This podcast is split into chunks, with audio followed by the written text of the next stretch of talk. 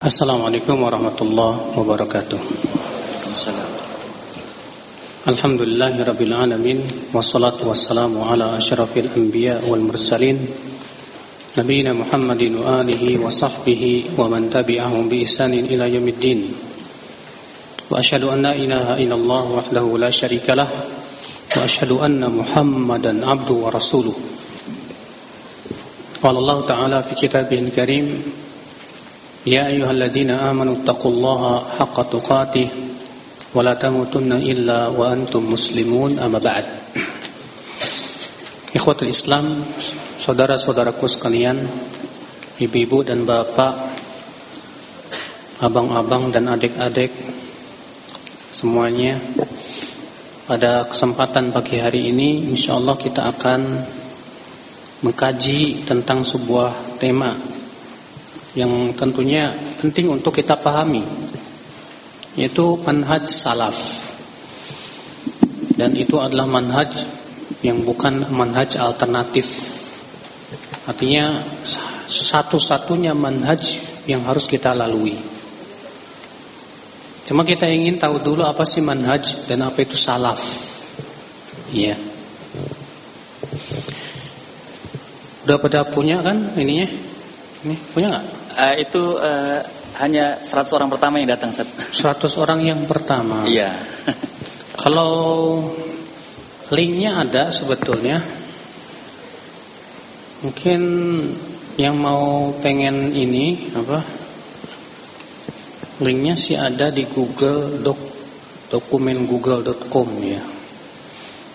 Mungkin bisa dikirimin ke teman-teman kali ya. Ya, insyaallah biar apa namanya bisa ngikutin lewat ini juga. Handphone? Yang nggak yang nggak yang nggak dapat bisa lewat handphone ya. Nah.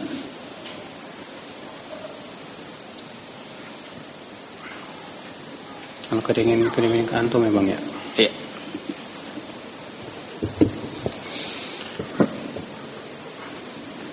Apa itu manhaj Manhaj itu bahasa Arab ya, bukan bahasa Indonesia. Dari kata nahaja yanhaju nahjan wa manhajan. Artinya adalah qawaid wa. Kaidah-kaidah serta batasan-batasan yang memberikan kepada kita ya pemahaman tentang suatu permasalahan. Manhaj adalah ya kaidah-kaidah dan batasan-batasan yang memberikan kepada kita pemahaman dalam dalam memahami suatu permasalahan.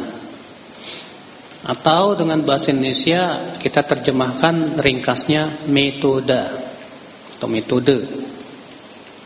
Ya. Itu manhaj. Jadi kalau misalnya metode di dalam Menuntut ilmu bagaimana? Itulah manhaj.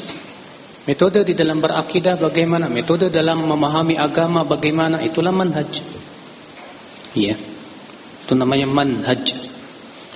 Sekarang apa itu salaf? Salaf secara bahasa Ya, artinya yang telah terdahulu. Salaf secara bahasa artinya apa? Yang telah terdahulu. Sebagaimana Nabi Shallallahu Alaihi Wasallam bersabda kepada Fatimah dalam riwayat Nasai beliau bersabda kepada Fatimah, khairus salaf ana laki. Sebaik-baiknya salaf untukmu adalah aku. Iya. Jadi Nabi Shallallahu Alaihi Wasallam bersabda kepada Fatimah, sebaik-baiknya salaf untukmu adalah aku. Nabi menamakan dirinya salaf sebagai pendahulu Fatimah radhiyallahu anha. Maka Nabi menamakan dirinya salaf.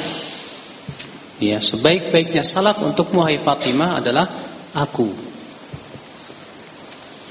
Adapun secara istilah, maka para ulama memutlakan kata salaf itu adalah untuk tiga generasi, yaitu sahabat, tabiin, tabiut, tabiin. Ya. Sebagaimana dikatakan Imam uh, Al-Ghazali, demikian pula Al-Baijuri, demikian pula Ad-Dhahabi dan yang lainnya. Jadi kalau dimutlakan kata salaf artinya tiga generasi yang utama. Siapa mereka? Sahabat, terus tabi'in, terus tabi'ut tabi'in. Kenapa tiga generasi ini? Karena tiga generasi inilah yang dipuji langsung oleh Rasulullah SAW. Dalam hadisnya yang mutawatir dengan lafaz khairun nas qarni. Ya. Ini yang lafaz yang mutawatir yang sahih itu dengan lafaz khairun nasi qarni. Adapun lafaz yang tidak sahih yaitu khairul qurun qarni yang dinyatakan oleh Syekh Albani bahwa lafaz ini palsu itu khairul qurun. Yang sahih yang mutawatir bahkan itu khairun nasi qarni. Thumma alladhina yalunahum thumma alladhina yalunahum. Sebaik-baiknya manusia adalah generasiku. Kemudian generasi setelahnya kemudian generasi setelahnya. Berarti tiga generasi yang pertama ya akhwat Islam azan ya Allah wa dan dalam bahasa Arab, korn itu disebut korn itu satu seratus tahun. Ya. Nanti dari tahun seratus sampai tahun tiga tiga ratus. Makanya sebagian ulama memberikan batasan salaf itu di bawah tahun tiga ratus. Batasan apa? Salaf itu ya di, di bawah tahun tiga ratus. Adapun tiga ratus ke atas maka itu disebut khalaf. Tahu khalaf? Khalaf itu artinya generasi belakangan. Generasi salaf 300 ke bawah. Imam yang empat tahun berapa? Imam yang empat yang terakhir siapa? Imam Ahmad bin Hambal wafat pada tahun berapa? 241 Hijriah. Berarti masih kategori salaf sebetulnya. Iya. Karena kata-kata korn disebut dalam bahasa itu korn itu dimutlak disebut korn itu biasanya rentang waktu 100 tahun. Iya. Namun yang paling utama adalah tiga generasi yang disebutkan Rasulullah SAW tadi. Kemudian generasiku, kemudian setelahnya, kemudian setelahnya. Yang kemudian disebut oleh para ulama dengan istilah sahabat, tabi'in, kemudian apa? Tabi'ut, tabi'in. Ikhwata Islam azani Allah wa yakum. Jadi inilah yang disebut dengan salaf. Jadi kalau antum mendengar kata salaf, jangan antum pikirkan oh ini kelompok, ini golongan, ini bukan akhi. Salaf itu adalah sahabat, tabi'in, tabi'ut, tabi'in. Maka saya mau tanya sama antum. Setelah antum memahami hakikat salaf, Siapa salaf itu? Mungkinkah kita beragama tidak melalui cara mereka? Kalau ada orang berkata, saya tidak mau ngikutin salaf, terus ngikutin siapa? Hah? Kalau salaf itu sahabat. Yang menukil kepada kita Al-Quran dan hadis siapa? Sahabat. Adakah selain sahabat yang menukil kepada kita? Tidak ada. Adakah generasi yang lebih paham tentang Al-Quran dan hadis dari apa? Dari generasi sahabat? Ada? Ada. Tidak ada. Adakah generasi yang langsung dipuji oleh Allah dan Rasulnya selain mereka? Tidak ada. Iya. Maka dari itu kalau ada orang berkata salaf itu hanyalah manhaj alternatif masih ada manhaj yang lain yang perlu boleh kita ikuti? Berarti saya katakan dia tidak mengikuti sahabat. Tidak mengikuti sahabat Nabi wasallam. Kalau dia tidak mengikuti sahabat Nabi, sahabat ngikutin siapa? Baik. Di zaman sekarang banyak kelompok-kelompok baru muncul, Pak. Saya ya, banyak kelompok-kelompok yang baru muncul. Ya, contoh misalnya, Ikhwanul Muslimin muncul tahun 1945. Ya, Jamaah Tablik tahun 1976. Banyak lagi kelompok-kelompok Hizbut Tahrir tahun 1974 lah sekitar itu. Nah sekarang ya akal Islam Ini kelompok-kelompok baru muncul belakangan banget, baru ya nggak sampai 100 tahun yang kemarin. Kalau misal dikatakan, apakah manhaj mereka mengikuti sahabat atau tidak? Sebuah pertanyaan. Maka dari itulah yang akal Islam yang kita jadikan parameter dalam menilai suatu kelompok, golongan, gerakan ataupun juga harus kita jadikan parameter itu siapa? Salaf. Ya, siapa salaf? Jadi yang antum pikirkan itu salaf itu yang terbetik siapa? Sahabat. Jangan antum terbetik salaf itu Ustadz Fulan, Ustadz Fulan. Salah. Jadi ketika antum mendengar kata salaf, yang antum langsung terbetik apa? Sahabat, tabiin, tabiut tabiin. Maka kalau antum sudah memahami hakikat salaf, saya dan antum insya Allah akan sepakat semuanya. Kalau begitu manhaj salaf bukan manhaj alternatif. Paham Pak? Sekarang saya mau tahu Pak. Rasulullah mengabarkan bahwa umat Islam akan berpecah belah menjadi 73 golongan. 73 golongan. Ketika Rasulullah mengabarkan bahwa 72 di neraka, satu di surga. Kemudian Rasulullah ditanya, "Siapa mereka ya Rasulullah?" Apa kata Rasulullah? Hah? Ma ana alaihi wa ashabi, yaitu yang aku dan para sahabatku di atasnya. Aku dan para sahabatku di atasnya. Berarti Pak, saya mau tanya, apakah manhaj sahabat itu masuk dalam 72 golongan yang sesat? Kau nggak bisa jawab? Tidak. Hah? Manhaj sahabat masuk dalam 72 golongan yang sesat atau masuk? Tidak. Tidak. Tidak mungkin. Karena Rasulullah sendiri yang menyatakan bahwa jalan yang selamat, yang satu yang selamat adalah aku dan para sahabatku. Dan para sahabat itu sudah kita sebutkan mereka yang mereka lah yang disebut dengan apa? Salah. Faham tidak Pak? Faham? Jadi Ya akhi sekali lagi saya katakan kepada antum dan antum harus betul-betul memahami hakikat salaf itu siapa. Nah sekarang beda nggak Ustadz antara salaf dengan salafi? Salaf dengan apa? Salafi. Salafi.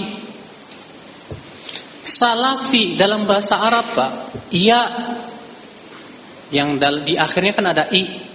Salafi itu sebetulnya kalau ditulis dalam bahasa Arab itu pakai ya itu, set gitu. Dalam bahasa Arab ini disebut dengan yaun nisbah, nisbat kepada salaf. Dalam bahasa Arab menisbatkan sesuatu kepada sesuatu itu ditambahkan i aja. Kalau dia mudakar, misalnya kamu orang Jakarta, Jakarti. Kamu orang Bogor, Bogori. Kamu orang Saudi, Saudi. Kamu orang Kuwait, Kuwaiti. Maksudnya apa? Yaitu nisbat kepada apa? Jakarta, nisbat kepada Saudi, nisbat kepada apa? Kuwait. Kamu orang Indonesia, Indonesia. Paham tidak?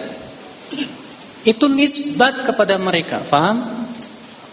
Taib, antum menisbatkan diri kepada negara Indonesia. Berarti apa? Indonesia. Indonesia. Demikian pula salafi. Maka fi i-nya di sini di ya berbentuk ya yang disebut dengan ya nisbat yaitu nisbat kepada manhaj salaf. Salaf artinya ketika seseorang berkata saya menisbatkan diri kepada manhaj salaf maka kamu salafi. Paham? Jadi kalau kita menisbatkan diri kepada manhaj salaf maka disebut apa? Salafi. Ya. Jadi salafi itu bukan singkatan. Tidak seperti yang sebagian orang bilang salafi itu salah pilih. Ini enggak benar akal Islam. Ya. Kalau antum baca di internet, internet Banyak tulisan-tulisan aneh sekali berbicara tentang hakikat manhaj salaf. Katanya di situ di antaranya disebutkan ya, saya tidak perlu menyebutkan ya di internet mana, website mana. Manhaj salafi itu yang pertama kali mendirikan Syekhul Islam Ibn Taimiyah. Saya katakan aneh bin nyeleneh. Aneh bin nyeleneh. Nyeleneh. Kenapa? Karena ya kewajiban mengikuti manhaj salaf itu sudah ditetapkan oleh Al-Qur'an, hadis Nabi sallallahu alaihi wasallam, bahkan para sahabat sendiri dan para ulama setelahnya bahkan imam yang empat. Semuanya memerintahkan kita untuk mengikuti para sahabat. Adapun Al-Qur'an dalilnya jelas dalam surat At-Taubah ayat 100, baca aja. Surat apa? Surat apa? At-Taubah ayat 100. Allah mengatakan apa? Wasabiqunal awwaluna minal muhajirin wal ansar walladzina tabauhum bi ihsan radhiyallahu anhum wa radu'an. Dan orang-orang yang pertama kali masuk Islam dari kalangan muhajirin dan ansar.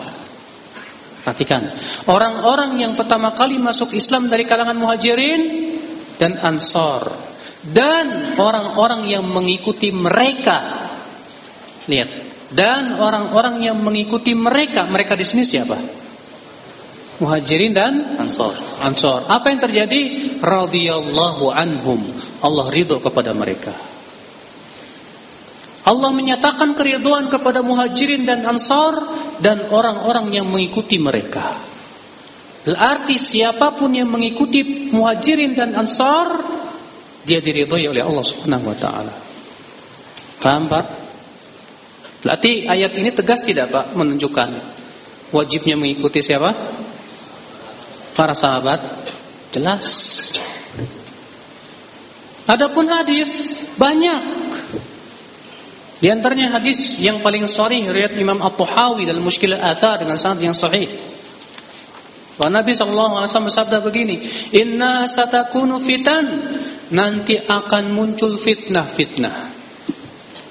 Lalu para sahabat bertanya, "Wahai Rasulullah, ketika muncul fitnah-fitnah itu apa yang harus kami lakukan ya Rasulullah?" Maka Rasulullah bersabda apa? Tarji'una ila amrikumul awwal. Kembalilah kalian kepada urusan kalian yang pertama. Urusan yang pertama siapa? Kalau bukan sahabat. Ya tidak. Rasulullah tegas mengatakan tarji'una ila amrikumul awal di saat terjadi fitnah-fitnah yang dahsyat itu kembalilah kalian kepada urusan yang pertama. Ini nas yang sangat sorih dari Rasulullah sallallahu alaihi wasallam agar kita kembali kepada generasi yang pertama. Generasi yang pertama siapa? Sahabat. adakah sebelum sahabat generasi yang pertama? Nggak ada. Paham ya akhi Adapun para sahabat sendiri ya, mengucapkan untuk mengikuti para sahabat. Contoh Abdullah bin Mas'ud sebagai dikeluarkan Ibnu Battah. Demikian pula Al-Lalikai dalam kitab, kitab Syarah I'tiqad Ahlussunnah wal Jamaah. Beliau berkata begini, "Man kana minkum mustannan falyastanni biman qad mat." Ulaika ashabu Rasulillah sallallahu alaihi. Mas, mas, jangan tidur mas, baru lima menit. Ya Allah udah tidur.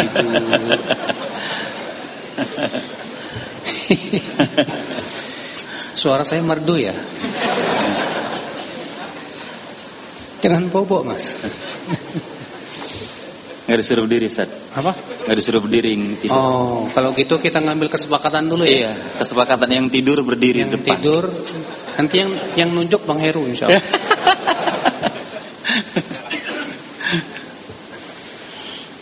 Sampai mana tadi? Kata Ibnu Mas'ud radhiyallahu anhu arda. Man kana minkum mustannan falyastanni biman qad.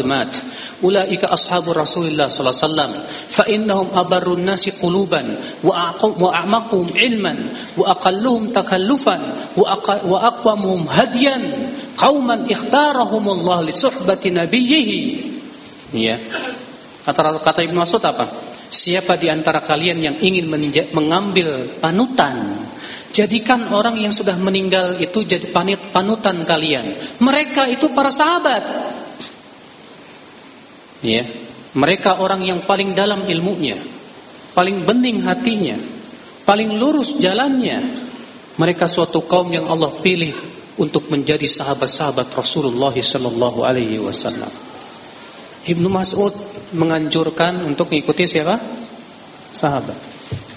Ibnu Abbas ketika berdialog dengan Khawarij, karena Khawarij muncul di zaman Ali bin Abi Talib.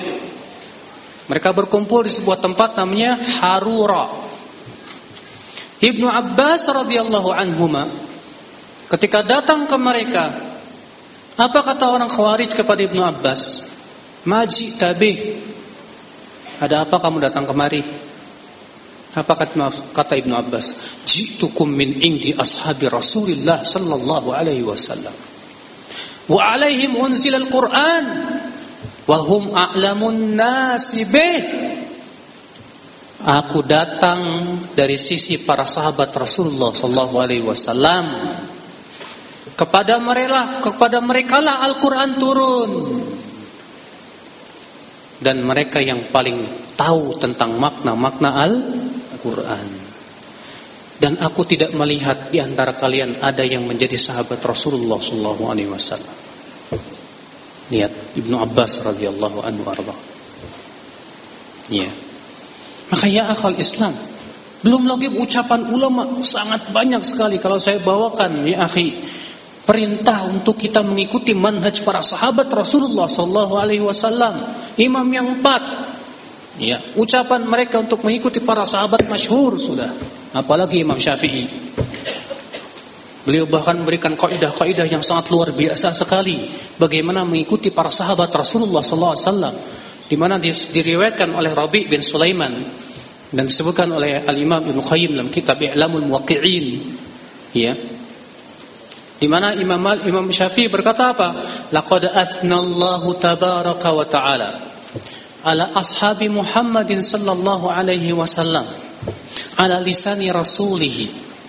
Sungguh Allah telah memuji para sahabat Rasulullah SAW fi kitabih dalam Al-Quran dan melalui lisan Rasulnya Sallallahu Alaihi Wasallam sampai beliau berkata begini, wahum fauqana fi kulli ilmin wa aqlin wa ijtihadin wa istinbatin wa istidrakin. Mereka para sahabat di atas kita. Pada setiap ilmu pemahaman demikian pula istimbat ijtihad dan istidrak. Sampai beliau berkata apa? Wa arauhum lana ahmad. Dan pendapat mereka itu para sahabat lebih terpuji untuk kita Wa aula lana indana min ara'ina li anfusina dan lebih layak untuk kita ikuti daripada pendapat kita sendiri. Ini yang ngomong siapa? Imam Syafi'i rahimahullah. Ya. Yang di zamannya beliau terkenal dengan Nasirul Hadis, pembela hadis Nabi sallallahu alaihi wasallam. Ikhwata Islam azani Allah wa Imam Ahmad juga dalam kitab beliau Usulus Sunnah beliau berkata min usulis sunnati indana di antara pokok-pokok sunnah di sisi kami at-tamassuk bima kana alaihi ashabu Rasulullah sallallahu alaihi wasallam berpegang kepada apa yang dipegang oleh para sahabat Rasulullah sallallahu alaihi wasallam. Imam beliau berkata lan yasluha amru hadhil ummah illa bima saluha bihi awwaluha. Tidak akan beres urusan umat Islam ini kecuali dengan yang membereskan generasi pertamanya. Generasi pertama siapa sahabat. Abu Hanifah beliau berkata apa? Idza ja'ana an ashabi Rasulillah fa'ala ar-ra'si wal 'ain. Apabila datang dari para sahabat di atas kepala dan mata. Maksudnya harus diterima. Semua ulama sepakat wajib merujuk para sahabat dalam memahami din ini apa Islam. Karena mereka orang yang paling sempurna Pak pemahamannya. Mereka yang paling dalam ilmunya. Rasulullah SAW dalam riwayat Muslim dalam sahihnya bersabda begini. La ya'ti zamanun illa wa ba'dahu syarrum minhu. Tidaklah datang suatu zaman kecuali zaman setelahnya lebih buruk daripada zaman sebelumnya. Perhatikan, jangan tidur. Ya, ini saya udah pol nih suaranya Pak. Tapi masih kedengaran merdu juga kayaknya nih. Kata Rasulullah SAW, tidak datang suatu zaman kecuali zaman setelahnya lebih buruk daripada zaman sebelumnya. Apa maksudnya zaman setelahnya lebih buruk, Pak? Ibnu Mas'ud radhiyallahu anhu ardah menafsirkan Kata beliau apa? Bukan maksudnya raja setelahnya lebih buruk daripada raja sebelumnya. Ekonomi setelahnya lebih buruk daripada ekonomi sebelumnya. Akan tetapi maksud hadis itu ilmu semakin berkurang. Paham tidak? Ilmu semakin apa? Berkurang. Berarti maksud hadis itu tidaklah suatu zaman datang kecuali zaman setelahnya lebih sedikit ilmunya dibanding dengan zaman sebelumnya. Nanti Pak, zaman sekarang kita lebih sedikit ilmunya dibandingkan dengan zaman bapak-bapak kita. Zaman bapak kita lebih sedikit ilmunya daripada zaman kakek-kakek kita. Zaman kakek kita lebih sedikit ilmunya dibandingkan zaman buyut-buyut kita. Mentok terus diurut-urut, mentoknya ke mana? Hah? Kok nggak pada jawab? Tidur apa? Mentoknya ke zaman Berarti zaman sahabat yang paling yang paling banyak ilmunya secara mutlak berdasarkan hadis ini ya hadis. Ya. Makanya kalau ada orang berkata zaman di zaman bapak-bapak kita aja nggak ada yang bilang begitu. Dan dulu bapak-bapak bapak antum ulama apa bukan? Iya. Zaman sebelumnya lagi ulama terdahulu mereka jauh lebih banyak ilmunya. Zaman imam yang empat lebih banyak ilmunya. Dan zaman tabi'in lebih banyak daripada zaman imam yang empat. Dan zaman sahabat jauh lebih banyak lagi dibandingkan zaman setelahnya. Makanya kalau kita perhatikan Pak, perselisihan di zaman sahabat sedikit sekali. Semakin jauh dari dari zaman kenabian, maka perselisihan semakin apa? Banyak banyak dan luas. Maka ini menunjukkan ya akal Islam bahwa mengikuti manhaj salaf itu hukumnya apa? Sunnah apa wajib? Wajib. Berarti manhaj salaf manhaj bukan manhaj alternatif. Itu satu-satunya manhaj yang harus kita ikuti. Nah sekarang Ustaz, apakah orang yang menisbatkan diri kepada salaf dia betul-betul kita katakan benar belum tentu juga. Ngaku-ngaku doang sih gampang ya kan, Mbak. Saya salafi. Ya enggak? Sama dengan orang yang berkata, saya ahlu sunnah wal jamaah. Apakah setiap orang yang mengaku dirinya ahlu sunnah wal jamaah kita langsung cap oh dia ahlu sunnah wal jamaah? Belum tentu, Pak. Kalau menisbatkan diri atau ngaku-ngaku saja gampang, semua orang bisa. Maka dari itulah saudaraku, kalau kita katakan manhajun salafiyun, manhaj salaf, berarti kita harus mengikuti bagaimana metode para sahabat Rasulullah sallallahu alaihi wasallam dalam memahami din ini. Iya. Kita lanjutkan lagi. Jadi apa itu salafiyah? Nah, ada lagi salafiyah. Ya. Yaitu manhaj yang dipegang oleh salafus saleh dalam akidah, ibadah, muamalah, hukum, tarbiyah, dakwah, tazkiyatun nufus dan yang lainnya. Disebut manhajus salaf adalah metode yang diikuti oleh para salafus saleh di kalangan sahabat tabi'in dan tabi'ut tabi'in. Inilah manhaj yang disebut dengan manhaj salaf. Jadi siapa pun anda yang mengatakan saya salafi Berarti anda harus dilihat Benar tidak akidah anda sesuai dengan akidah para sahabat Iya Benar tidak cara ibadah anda Cara beragama anda Cara bermuamalah anda Cara dalam ya agama din Anda mengikuti salafus saleh. Kalau Anda berkata, "Oh, saya salafi." Tapi cara ibadahnya nggak ngikutin cara ibadah para sahabat. Ya. Saya salafi, tapi tidak mengikuti akidah para sahabat. Saya katakan Anda bukan salafi, walaupun Anda mengaku seribu kali salafi. Ya. Paham ya akal Islam? Azani Allah wa yakum. Ya. Lupa ini tuh kertas digini-giniin enggak ini ini. Baik ya ikhwatul Islam ikhwatul Islam azan ya Allah wa yakum. Sekarang kita masuk bab kedua, wajibnya mengikuti manhaj salaf. Wajibnya mengikuti manhaj salaf. Saya di sini bawakan dalil-dalil dari Al-Qur'an, dari hadis Nabi wasallam, demikian pula para ulama Ya, sebetulnya sebagiannya sudah saya sebutkan tadi ya, akal Islam azan ya Allah wa iyyakum. Ya.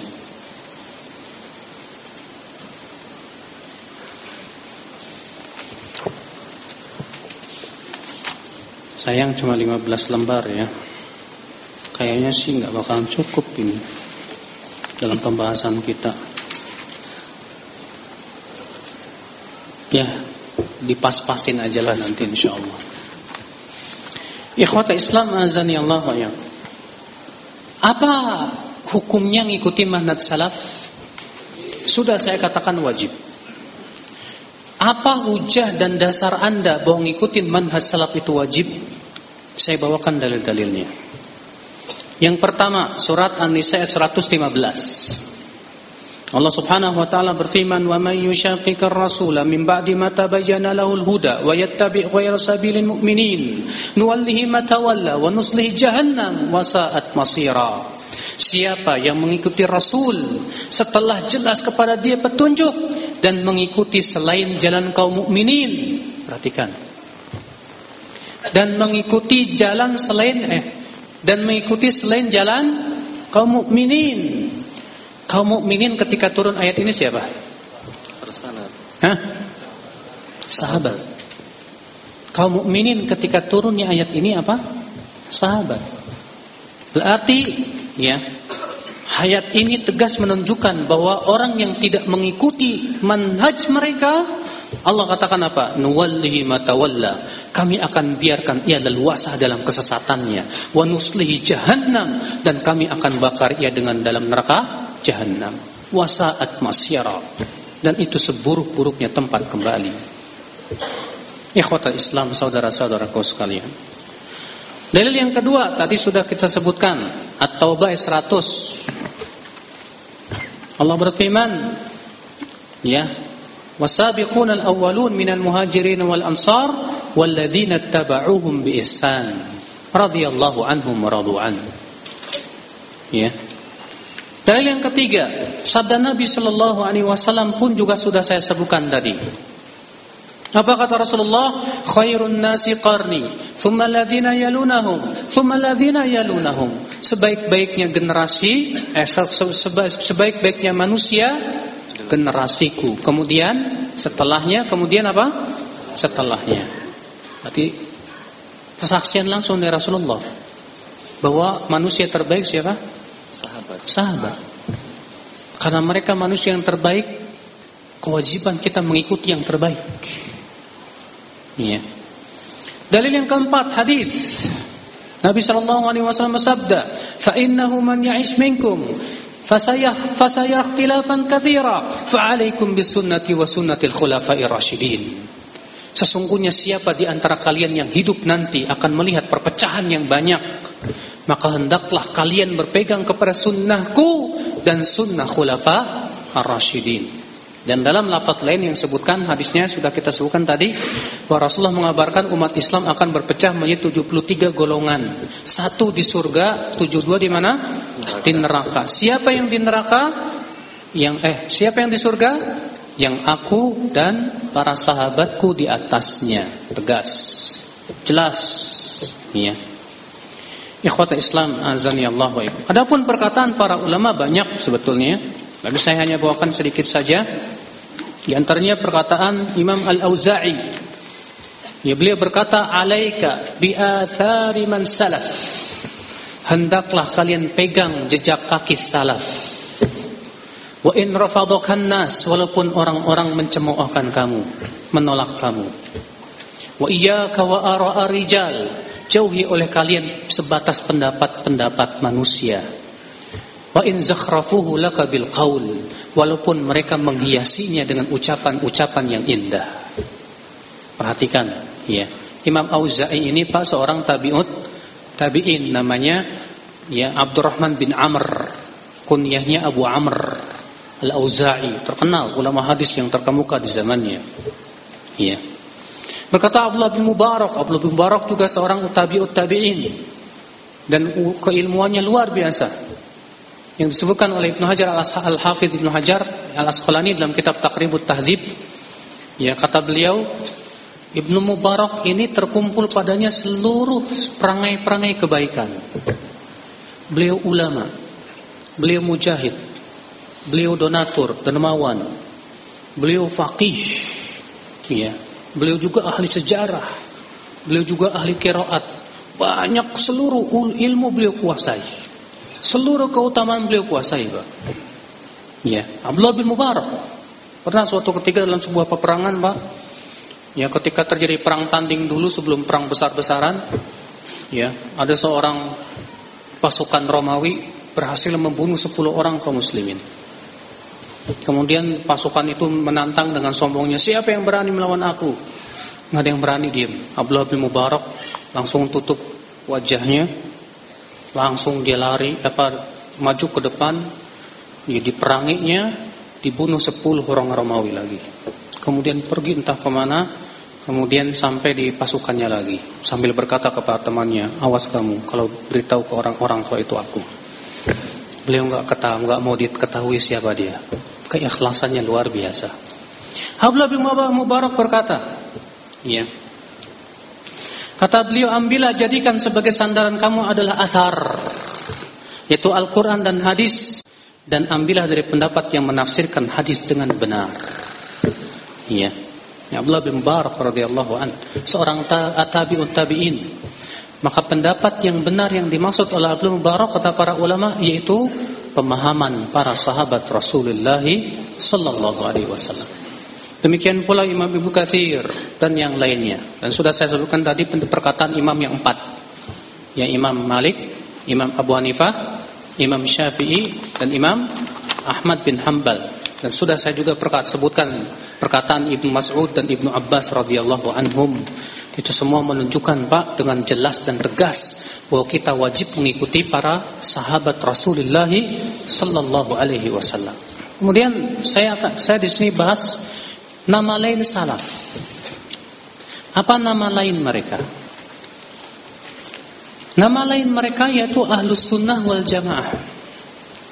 Nama lain mereka apa? Ahlus Sunnah wal Jamaah. Ini yang masyhur. Kapan munculnya penamaan Ahlus Sunnah, Pak? Penamaan Ahlus Sunnah itu sudah muncul zaman tabi'in. Zaman apa? Tabi'in. Iya. Imam Muslim meriwayatkan dalam uh, muqaddimah sahihnya dengan sanadnya kepada Muhammad bin Sirin di mana Muhammad bin Sirin berkata begini, "Lam yakunu yas'aluna 'anil isnad." Mereka dahulu tidak pernah bertanya tentang sanad. Falamma waqa'atil fitnah.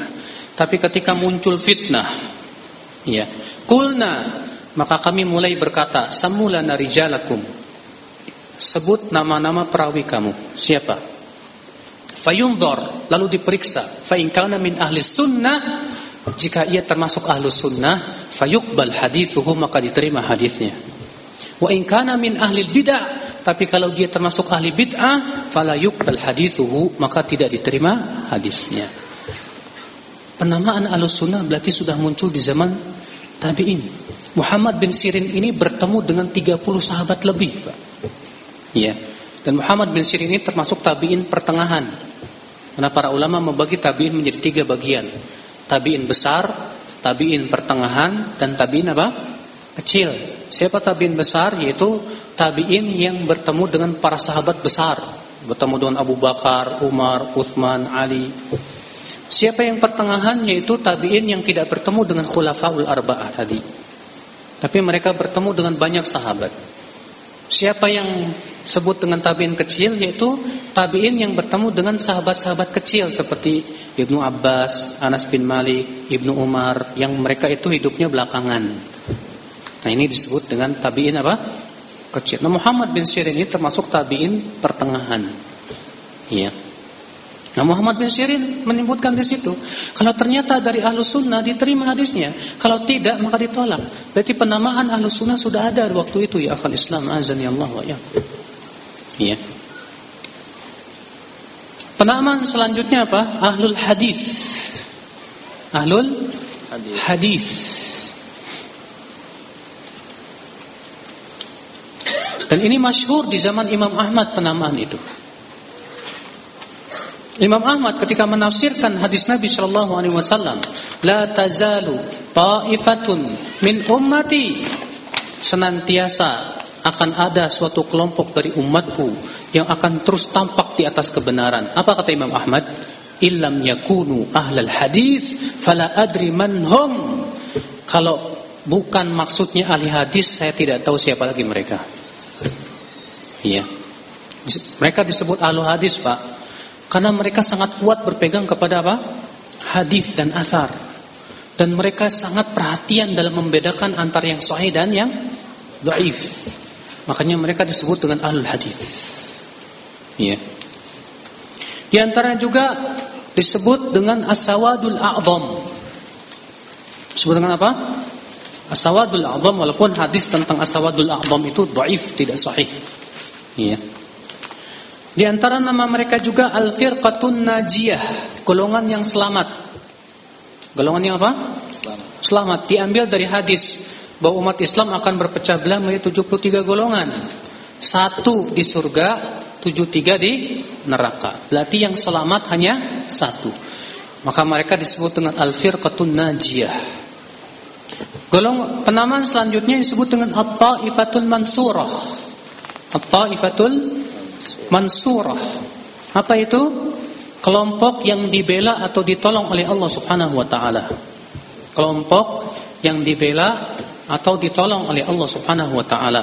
Ini berdasarkan hadis yang sahih dari Imam Ahmad dan Tirmizi, la tazalu ta'ifatum min ummati yuqatiluna 'alal haqqi dhahirina ila yaumil qiyamah. Wa fi riwayatin la tazalu ta'ifatun min ummati mansuratan. Akan senantiasa ada kelompok dari umatku yang ditolong oleh Allah. Maka disebut kemudian dengan istilah at-taifatul mansurah, kelompok yang ditolong. Iya, dengan hujah dan keterangan. Nama selanjutnya ya akhul Islam yaitu al-ghuraba. Apa itu? Al-ghuraba. Jamak daripada gharib. Siapa al-ghuraba, Pak? Al-ghuraba itu artinya orang-orang yang terasing. Kenapa? Karena mereka terasing di kalangan kaum muslimin sendiri. Terasing dalam penampilannya karena mereka menghidupkan sunnah Rasul. Terlihat terasing dengan jenggotnya di atas mata kakinya, Pak. Terasing enggak? Ya. Bahkan di zaman sekarang kerasa bangetlah terasingnya. Kalau antum pergi ke Bali di sana, oh jenggot di atas mata kaki, semua orang melototin, awas jangan-jangan teroris ini ya. ya. Allah musta'an. Terasing dalam cara sholatnya karena ngikutin sunnah Rasul, menjauhi bid'ah. Terasing dalam akidahnya karena mengikuti para sahabat. Terasing, terasing. Ya diasingkan. Taib ya akhal Islam azani Allah wa iyyakum. Sekarang kita masuk kepada pokok-pokok manhaj salaf. Nah, ini yang paling penting nih untuk kita bahas. Ya. Nah, ini pembahasan kita insyaallah sampai selesai. Taib ya akhal Islam azani Allah wa iyyakum. Apa pokok-pokok manhaj salaf? Ashabil hadis. Yang pertama, dalam masalah akidah yang menjadi dasar atau pondasinya adalah Al-Quran, Sunnah dan ijma para sahabat. Adapun kias tidak berlaku dalam akidah. Perhatikan. Dalam masalah akidah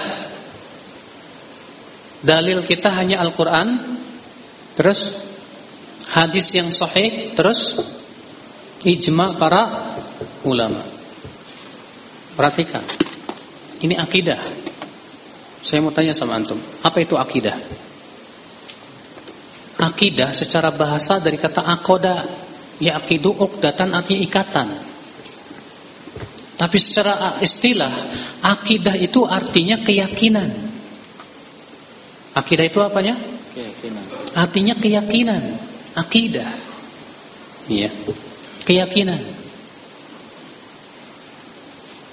Dalam masalah agama, Pak, dibagi oleh para ulama ada masalah akidah yang ini berhubungan dengan masalah-masalah ya ilmiah. Ada masalah-masalah yang disebut dengan hukum. Masalah apa? Hukum yang berhubungan dengan masalah amaliyah. Yang disebut kemudian dengan istilah fikih di belakangan ini, Pak.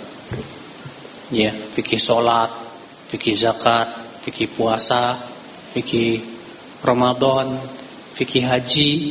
Paham tidak? Nah, dalil dalam masalah akidah hanya tiga Al-Quran, hadis dan ijma.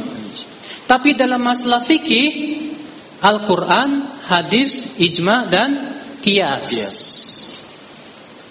Nah, mungkin di antara antum masih banyak bingung apa sih ijma, apa sih kias. Nah, kita akan bahas insya Allah sedikit demi sedikit dulu ya. Al-Quran, dah paham insya Allah Al-Quran ya Pak? Al-Quran itu dari Al-Fatihah sampai An-Nas. Wajib diyakini bahwa Al-Quran itu dijamin oleh Allah untuk dijaga sampai akhir zaman. Siapa yang mengatakan bahwa Al-Quran tidak terjaga dan bahwasanya Al-Quran sudah dirubah-rubah, dia murtad dari agama Islam. Ya, karena keyakinan seluruh kaum muslimin bahwa Al-Quran yang kita miliki itu dijaga oleh Allah kemurniannya.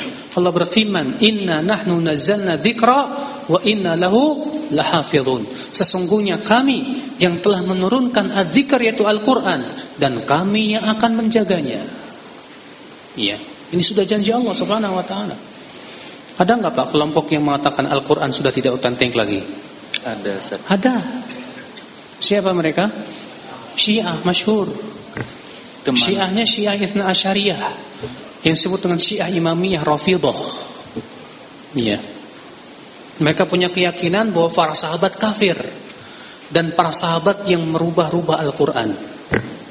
Maka mereka punya keyakinan bahwa Al-Qur'an yang ada pada kita itu katanya apa? Sudah tidak asli lagi. Iya. Maka dari itu banyak ulama yang mengatakan mereka bukan Islam. Bukan apa? Islam. Bukan Islam ikhwatan Islam. Ya. Ada lagi Pak, kelompok lain yang mengakui Al-Qur'an tapi menolak Al-Qur'an kalau tidak sesuai dengan akalnya. Siapa mereka? Mu'tazilah. Mu'tazilah keyakinan mereka apa?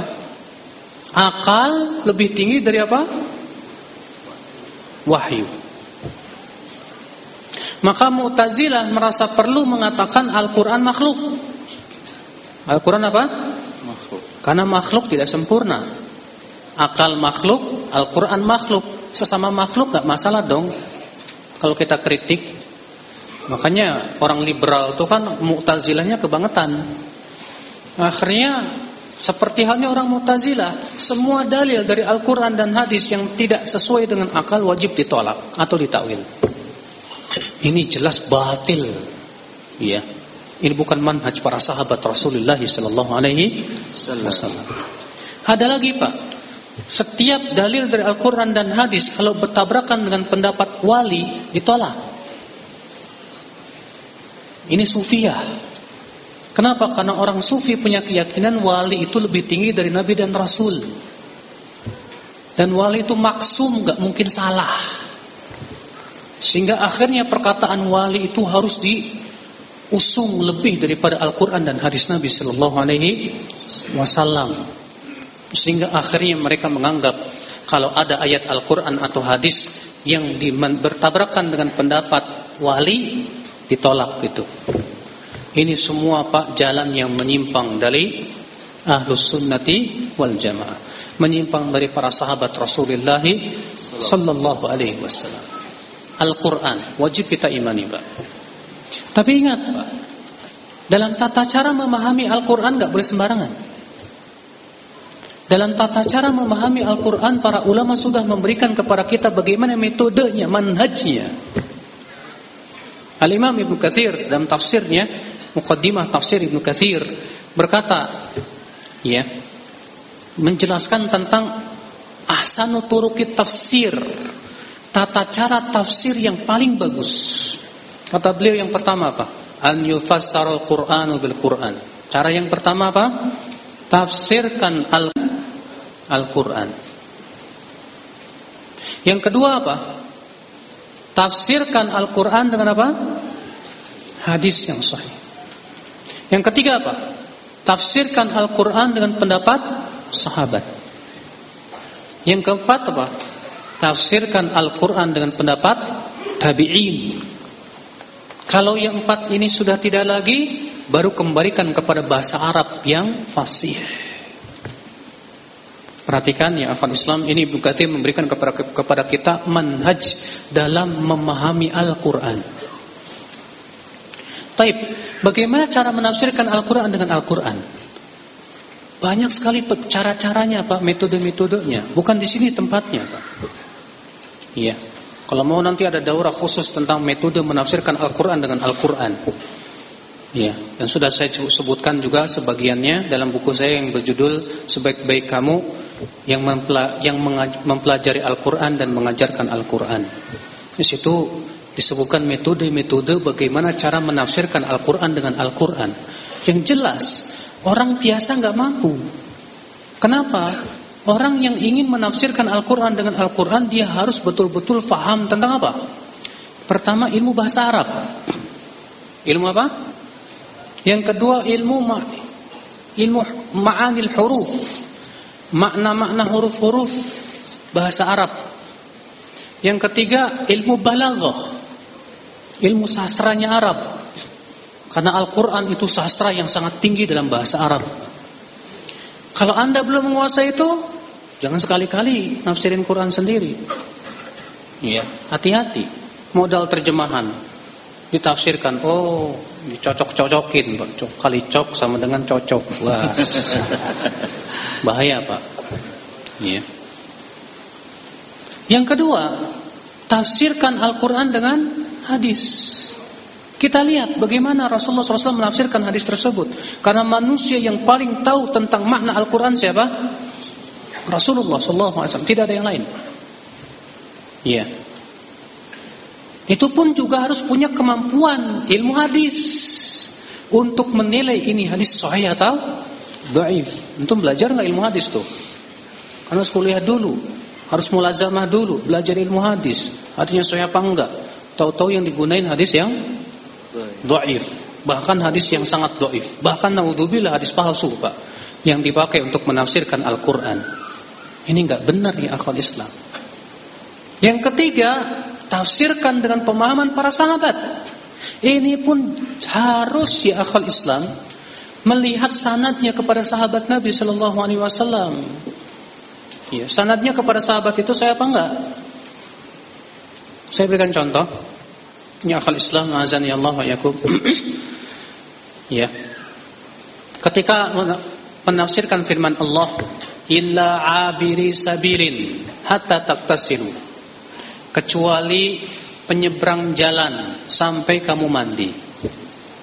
Banyak ya yang berhujah dengan tafsir Ibnu Abbas yang dimaksud dengan abiru sabil penyeberang jalan itu wanita yang menyeberangi ha, masjid.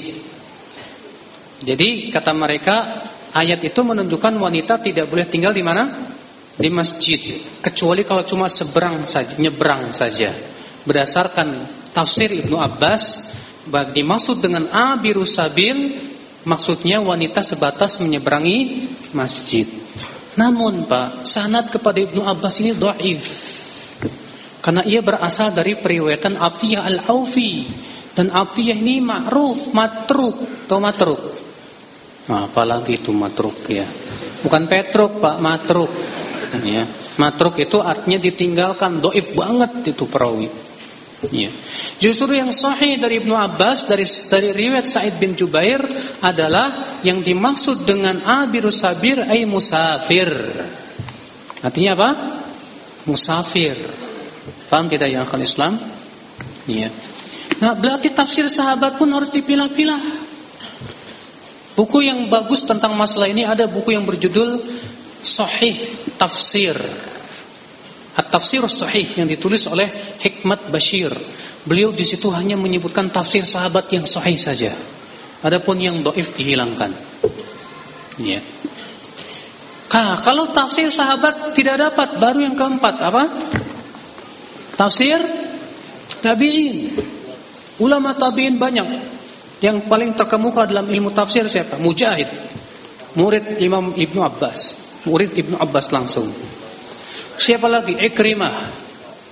Siapa lagi? Sa'id bin Jubair. Ya.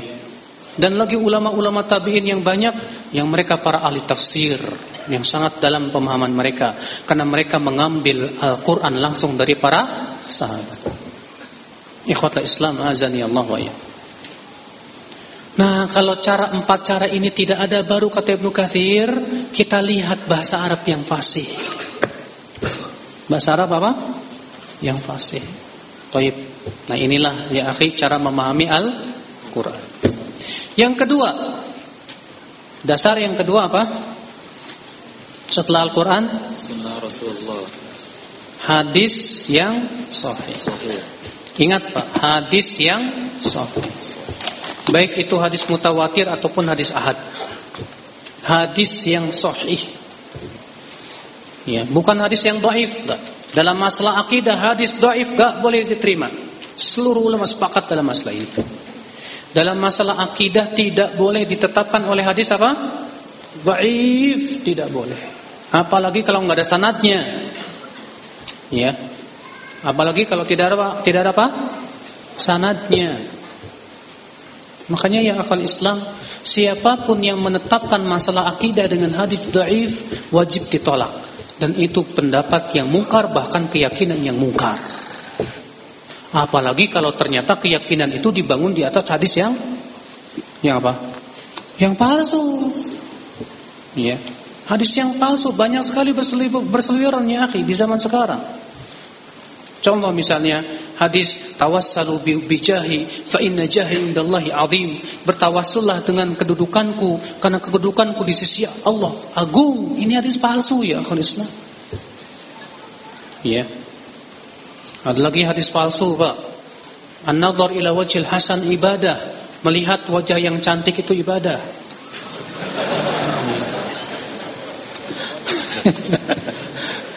ya. Ikhwata Islam. Lihat. Jadi dalam menetapkan akidah yang kedua apa? Hadis yang sahih. Yang ketiga apa? Ijma. Ijma. Apa itu ijma? Kesepakatan.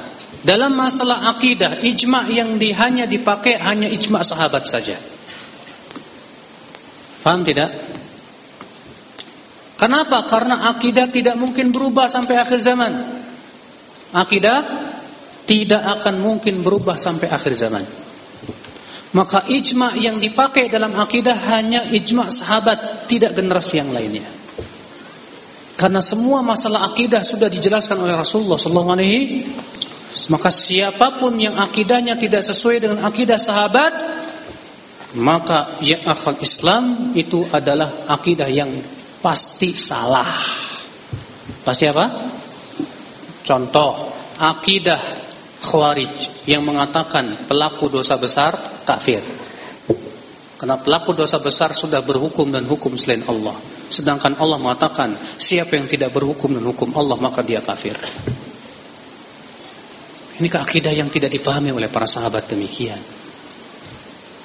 Iya, karena tidak setiap yang berhukum dan hukum selain Allah itu dikafirkan oleh para sahabat. Di sana ada perinciannya, telah dijelaskan oleh para ulama. Akidah Murjiah mengatakan amal tidak termasuk iman. Ini akidah sahabat? Bukan. Orang Murji'ah mengatakan iman itu cukup keyakinan dengan hati, ucapan dengan lisan. Lisan. Amal tidak termasuk iman. Im amal tidak mempengaruhi iman. Jadi yang penting kamu sudah yakin, kamu sudah bersyahadat, selesai. Kamu berbuat dosa sebesar apa pun tidak akan mempengaruhi imanmu.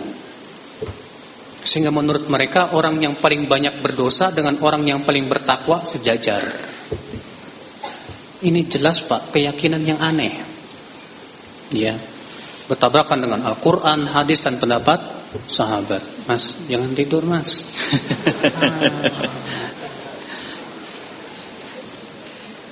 Ikhwata Islam saudara-saudara kau sekalian. Afwan ya, mata anak itu awas banget kalau ngelihat yang tidur itu. Ini Ustaz. Ikhwata Islam jadi ijma yang di yang dipakai dalam masalah akidah ijma siapa? Sahabat. Ya. Maka dari itulah ya akhi dalam masalah akidah siapa pun yang tidak mengikuti akidah para sahabat Rasulullah sallallahu alaihi tolak, wajib tolak, tolak, tolak. Ya. Nah ini akal Islam saudara-saudaraku sekalian. Apa sih Ustaz akidah para sahabat wudhu ini pembahasannya harus kajian rutin mas Iya Untuk membahas akidah para sahabat itu harus kajian rutin Panjang masalahnya Pembahasannya harus membahas buku. Tapi tidak apa-apa Saya mau tunjukkan aja buku-bukunya. Insya Allah mudah-mudahan antum mau merujuknya. Tapi sayangnya bahasa Arab pak. Kitab Usulus Sunnah Imam Ahmad bin Hambal Sudah terjemahkan? Kitab Al-Imam yang ditulis oleh Imam Al-Lalikai Dengan judul Syarah I'tiqad Ahli-Sunnati wal Jamaah Kitab yang ditulis Imam Al-Ajuri dalam kitab Asyariah. Kitab yang ditulis oleh Ibnu Battah. Ya. Demikian pula yang ditulis oleh Al-Imam Abu Dawud. Al-Imam Muzani murid daripada Imam Syafi'i yang wafat pada tahun 265 Hijriah juga menulis kitab yang berjudul Syarh Sunnah. Akhi, kalau kita ingin mengetahui akidah salaf, rujuk kitab-kitab yang ditulis oleh generasi salaf. Yang di bawah tahun 300 300-an. Imam Ahmad generasi salaf masih. Ya, maksudnya di bawah tahun 3 300-an. Demikian pula ya yang saya sebutkan tadi, Imam Al-Muzani murid Imam Syafi'i langsung dan belajar fikih dan akidah kepada Imam Syafi'i langsung. Beliau sudah menulis buku yang berjudul Syarhus Sunnah. Ya, Syarhus Sunnah. Dan di situ dalam kitab Syarhus Sunnah Imam Al-Muzani itu tegas mengatakan Allah bersemayam di atas arash. Ya. Dan beliau yang paling banyak bahkan termasuk murid terkemukanya Imam Syafi'i. Bahkan beliaulah penerus penerus madhab Syafi'i setelah Imam Syafi'i rahimahullah meninggal dunia. Al-Imam Al-Muzani. Ya. Ikhwata Islam azani Allah wa iyyakum. Maka dari itulah ya akhi. Ini ya banyak lagi kitab-kitab yang lain yang perlu antum apa namanya kaji dan telaah dan kalau bisa kaji buku-buku tersebut dalam kajian-kajian agar kita tahu langsung bagaimana akidah para sahabat Rasulullah sallallahu alaihi wasallam dengan sanad-sanad yang sahih kepada para sahabat Rasulullah sallallahu alaihi wasallam. Dan alhamdulillah Pak, Ahlus Sunnah wal Jamaah itu selalu memperhatikan sanad, Pak. Enggak kayak selain Ahlus Sunnah, Pak. Ahlus sunnah itu selalu memperhatikan sanad. Kalau bawa perkataan Imam Syafi'i dilihat sanadnya saya apa enggak? Ya. Kalau ada orang yang membawa perkataan dari Ali bin Abi Thalib atau dari Umar bin Khattab atau dari Abu Bakar, kita lihat lagi sanadnya saya apa enggak? Kalau enggak ada sanadnya, dilihat kok enggak ada sanadnya, enggak bisa kita pastikan itu perkataan sahabat tersebut. Karena ini masalah masalah akidah, bukan masalah ya yang sifatnya perkataan hikmah biasa. Ikhwata Islam azani Allah wa ya. Seperti misalnya yang disebutkan dalam kitab Ithaf Sadatil Muttaqin, Muttaqin. Menisbatkan kepada Imam Syafi'i, Imam Syafi'i mengatakan bahwa Allah Subhanahu wa taala ada tanpa tempat. dan itu jadikan dalil oleh mereka untuk menolak Allah ya tidak berada di atas aras. Ini tidak ada sanatnya kepada Imam Syafi'i sama sekali. Bahkan kalau pasti memastikan itu perkataan Imam Syafi'i itu, itu termasuk dusta atas Imam Syafi'i rahimahullah. Ikhwata Islam azani Allah wa iyyakum. Iya. Ini yang kedua. Apa itu? Sun? Sun. Yang ketiga apa? Ij. Ijma. Ij. Eh, sudah kita bahas tadi ijma yang yang apa yang di, yang diterima dalam masalah akidah apa? Ijma sahabat. Ingat, ijma sahabat. Rasulullah sallallahu alaihi wasallam. Namun ya akhwat Islam, ini adalah kalau para sahabat bersepakat. Bagaimana kalau para sahabat berbeda pendapat? Para sahabat tidak pernah berbeda pendapat dalam masalah akidah. Ya. Para sahabat tidak pernah berbeda pendapat dalam masalah apa? Akidah. Kecuali dalam cabang yang sedikit saja. Contoh, apakah Rasulullah melihat Allah atau tidak? Ya. Menjadi perselisihan para sahabat. Sebagian mengatakan melihat, sebagian mengatakan tidak, sebagian memberikan perincian. Rasulullah melihat dengan mata kepalanya. Ya, melihat dalam tidurnya mata hatinya dan tidak melihat dengan mata kepalanya. Dan itulah pendapat yang paling kuat insyaallah. Iya. Ikhwatul Islam namun semua sahabat sepakat bahwasanya kaum mukminin akan melihat Allah pada hari kiamat. Saudara-saudaraku sekalian ikhwatul Islam, azani Allah wa. Kalau para sahabat berbeda pendapat dalam masalah fikih, bagaimana Pak sikap kita? Atau berbeda pendapat dalam memahami suatu hadis? Bagaimana Pak pendapat kita? Sikap kita bagaimana? Sikap kita yang pertama, kata Imam Syafi'i apa? Fa ini ikhtalafu kalau para sahabat berbeda pendapat, maka kita ambil pendapat yang mendekati dalil. Yang mendekati apa? Dalil. Kita lihat mana yang paling kuat dalilnya, itu yang kita pegang. Paham? Iya. Contoh, Ibnu Abbas berpendapat haji yang harus didahulukan haji tamatu. Sementara khulafa yang empat Abu Bakar, Umar, eh, Khalifah Abu Bakar dan Umar lebih mendahulukan haji ifrat. Haji apa? Ifrat. Ifrat. Terjadi perselisihan. Sampai-sampai Ibnu Abbas pernah suatu ketika dan ini merupakan manhaj yang agung ya Suatu ketika Ibnu Abbas di majlisnya menetapkan bahwa Rasulullah SAW dahulu ingin merubah hajinya menjadi haji tamatu. Karena waktu itu, waktu Rasulullah haji wada, Rasulullah hajinya haji apa? Siapa yang tahu? Hah? Haji kiron. Karena haji ada tiga. Haji tamatu, haji kiron, sama haji if, ifrat. Ya. Apa itu haji Quran Ustaz? Apa itu buat pembahasannya masalah fikih, Pak? ya, bukan di sini saya menjelaskannya. Rasulullah SAW haji kiron, kenapa? Karena beliau membawa hewan haji, hewan sembelihan. Sesampainya di kota Makkah, Rasulullah SAW bersabda, "Law istaqbaltu min amri mastadbartu, la ja'altu umrotan." Kalau aku masih sempat Aku ingin sekali merubah.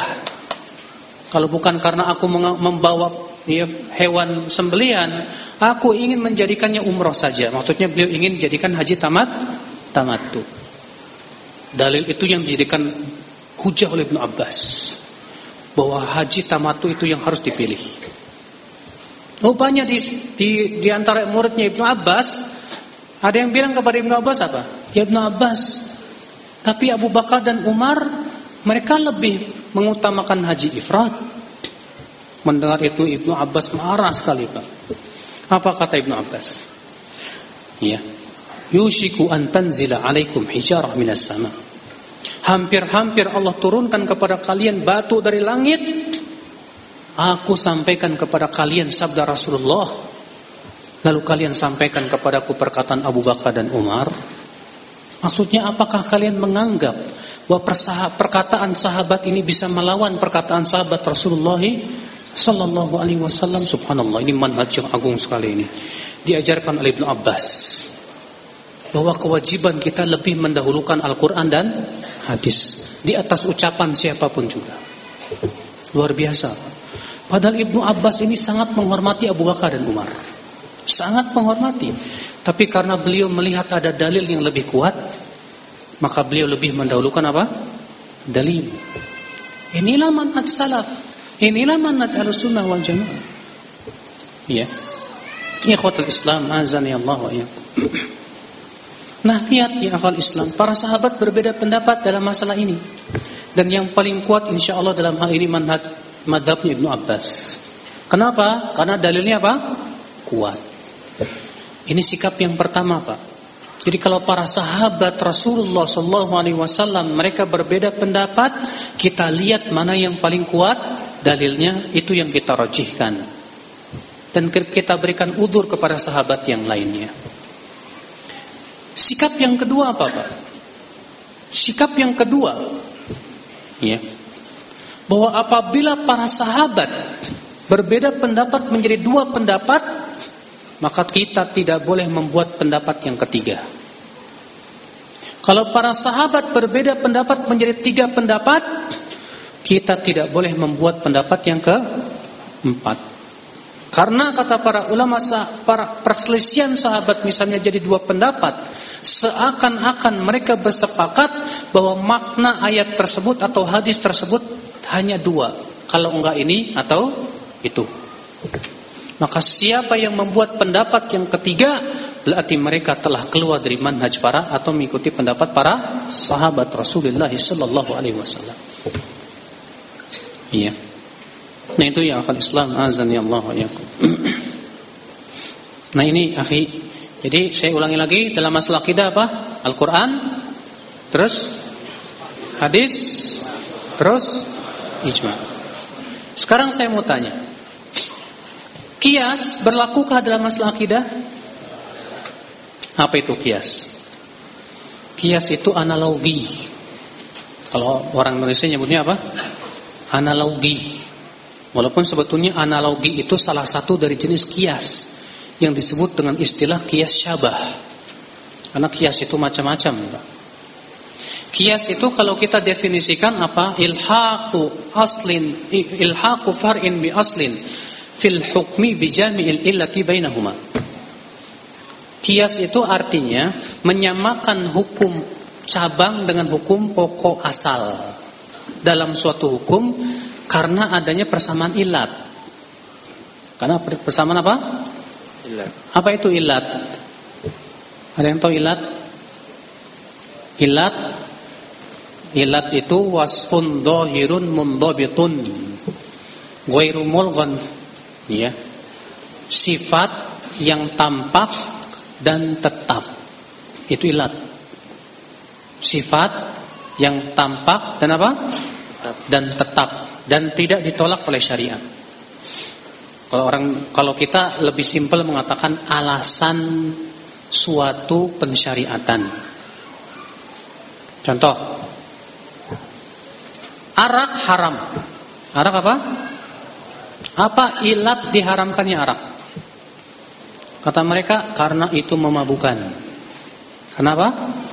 Memabukan. Oh ini dia memabukan itu namanya ilat hukum. Paham tidak? Rasulullah melarang menjual belikan bangkai. Apa ilatnya? Kata para ulama karena bangkai itu ilatnya pertama dia tidak ada manfaatnya. Yang kedua karena itu najis.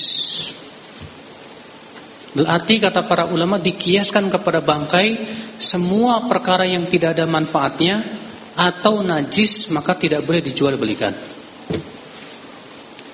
Paham tidak? Jadi Pak, untuk mengkiaskan itu harus terpenuhi tadi. Ada cabang yang akan dikiaskan. Ada pokok dan pokok ini yang ditujukan oleh dalil. Ada lagi apa? Hukum hukumnya wajib atau sunnah atau haram atau makruh atau mubah ada lagi apa persamaan il ilat ilatnya harus sama kalau ilatnya tidak sama Ya. Maka kiasnya salah. Kalau ilatnya bertabrakan dengan dalil, kias yang bertabrakan dengan dalil itu tertolak. Contoh, kias yang tertolak. Abu Hanifah berpendapat seorang wanita yang sudah dewasa boleh menikahkan dirinya sendiri tanpa wali dan dua saksi. Misalnya kalau ada akhwat senang sama Abang Heru misalnya. Yes. Ya.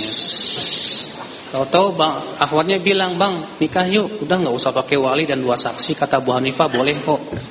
Udah langsung akad aja di situ. Tapi ada ya. boleh itu tadi. Hah? Boleh. Ah dulu belum selesai.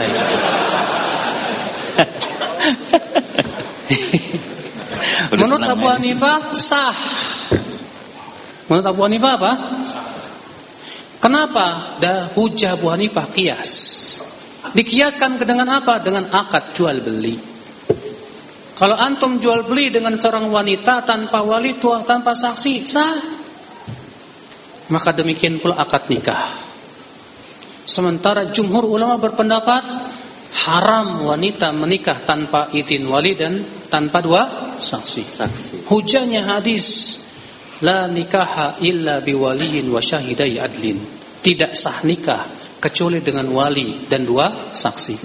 Demikian pula Rasulullah bersabda, ayyuma ra'atin ayyuma ra'atin nakahat bi ghairi idni waliha fanikahuha batilun batilun batil. Wanita mana saja yang menikah dengan tanpa izin walinya, maka nikahnya batil, batil, batil. Mana yang paling kuat dalam masalah ini? Jumhur. Jumhur. Abu Hanifah kiasnya bertabrakan dengan dalil. Setiap kias yang bertabrakan dengan dalil tertolak. Kenapa Pak? Karena kias itu boleh dilakukan kalau tidak ada nas. Kalau masih ada nas, kias tertolak. Kias apa? Ya, tertolak. Paham nggak Mas? Ditutup. Jadi kalau apa menguap ditutup supaya setan nggak masuk. Sebentar, E, diberitahukan kepada para ibu yang membawa, yang membawa putra putrinya dimohon untuk mengkondisikan putra-putrinya tersebut supaya menjaga ketertiban. Jadi supaya daurah kita lebih enak nih. Ini pembahasannya mantap banget nih. Ya, terima kasih kepada ibu-ibu. Saudaraku, jadi saya katakan kias itu tidak berlaku di mana? Dalam masalah apa? Akidah. Kenapa? Karena masalah akidah tidak diketahui padanya ilatnya. Sedangkan syarat kias itu harus diketahui ilatnya. Kesalahan besar dalam masalah akidah menggunakan kias dalam akidah, terutama yang berhubungan dengan sifat Allah. Ada orang berkata begini Pak, kalau Allah berada di atas aras, berarti aras lebih gede dong dari Allah. Kalau Allah berada di langit, berarti langit lebih gede dong dari Allah. Percuma kita ucapkan Allahu Akbar. Kenapa dia berucap seperti itu? Karena dia kiaskan dengan makhluk. Kalau antum bersemayam di atas kasur, kasurnya lebih gede dari antum. Kalau antum berada di rumah, rumahnya lebih gede dari antum. Dia kiaskan Allah dengan makhluk. Padahal Allah tidak bisa dikiaskan dengan Ketika Allah kita kita katakan Allah bersemayam di atas aras, tidak mengharuskan Allah nempel di aras dan Allah butuh aras tidak. Demikian pula perkataan mereka kalau Allah berada di atas aras berarti Allah butuh tempat. Saya katakan ucapan ini akibat mereka mengkiaskan dengan makhluk. Yang namanya antum kalau berada di suatu tempat berarti ya di Pertama, antum butuh pada tempat tersebut. Yang kedua, antum dilingkupi oleh tempat tersebut. Kalau antum di atas kasur, ditarik kasurnya jatuh. Iya. Mereka mengatakan kalau Allah bersemayam di atas aras, berarti Allah butuh tempat dong. Kalau Allah butuh tempat, makhluk dong, bukan Allah namanya. Kenapa mereka ucapkan begitu Pak? Karena mereka mengkiaskan Allah dengan makhluk. Tapi kalau mereka katakan Allah tidak sama dengan makhluknya, Allah bersemayam di atas aras tanpa butuh tempat. Allah Subhanahu wa taala berfirman, "Laisa kamitsli syai' wa huwas samiul basir." Allah tidak serupa dengan sesu, segala sesuatu dan Dia Maha mendengar lagi Maha melihat. melihat. Paham tidak, Pak? Dia Maha mendengar lagi Maha melihat. Mendengar, Allah mendengar Manusia mendengar tidak Pak? Apakah berarti mendengarnya Allah sama dengan mendengarnya manusia? Tidak. Allah maha melihat. Manusia melihat. Apakah berarti melihatnya Allah sama dengan melihatnya manusia? Enggak. Demikian pula bersemayamnya Allah di atas ars tidak sama dengan makhluknya. Tapi kemudian mereka maksakan. Oh kamu yang mengatakan Allah di atas aras itu kafir itu. Berarti Allah butuh tempat, berarti begini dan begitu. La haula wala quwata illa billah. Pemberian konsekuensi yang kita tidak pernah meyakini seperti itu. Karena keyakinan kita, Pak, Allah tidak bisa dikiaskan dengan makhluknya dan tidak boleh dikiaskan. Masalah akidah tidak boleh dikiaskan. Makanya perkataan orang yang mengatakan kalau Allah berada di atas aras berarti aras lebih gede dong daripada Allah. Iya. Sama dengan orang yang mengatakan yang menolak adab kubur. Lah kalau orang dimakan ikan gimana diadabnya tuh? Orang yang dibakar pakai api sampai debunya hilang, gimana tuh ngadabnya? Dikiaskan nggak bisa dikiaskan, Pak itu alam gaib. Allahu ala kulli syai'in qadir. Kalau dikata dia jawab, Ya Allah maha kuasa atas segala sesuatu untuk mengadab dia. Kita pun berkata Allah pun maha kuasa untuk bersemayam di atas aras Tanpa harus dikatakan aras lebih besar daripada dirinya. Bukankah Allah maha kuasa atas segala sesuatu? Hanya dia yang tahu tentang sifatnya. Anda tidak tahu. Masalah-masalah gaib jangan dikiaskan dengan akal. Jangan dipikirkan dengan apa? Akal maka masalah akidah seperti ini nggak berlaku kias, Pak, nggak boleh. Makanya orang yang mikirin Allah, kalau Allah berada di atas aras, berarti arasnya lebih gede dari Allah. Itu seperti orang buta, ya. Selama hidupnya dia buta, kecuali melek satu menit, eh satu satu detik, Pak. Pas melihat, pas melek itu ngelihat kepala kebo, buta lagi. Sehingga dalam hidupnya dia tidak tahu kecuali kepala kebo. Ketika disebutin kepala gajah yang teringat kepala siapa? Kebo. Ya enggak Pak?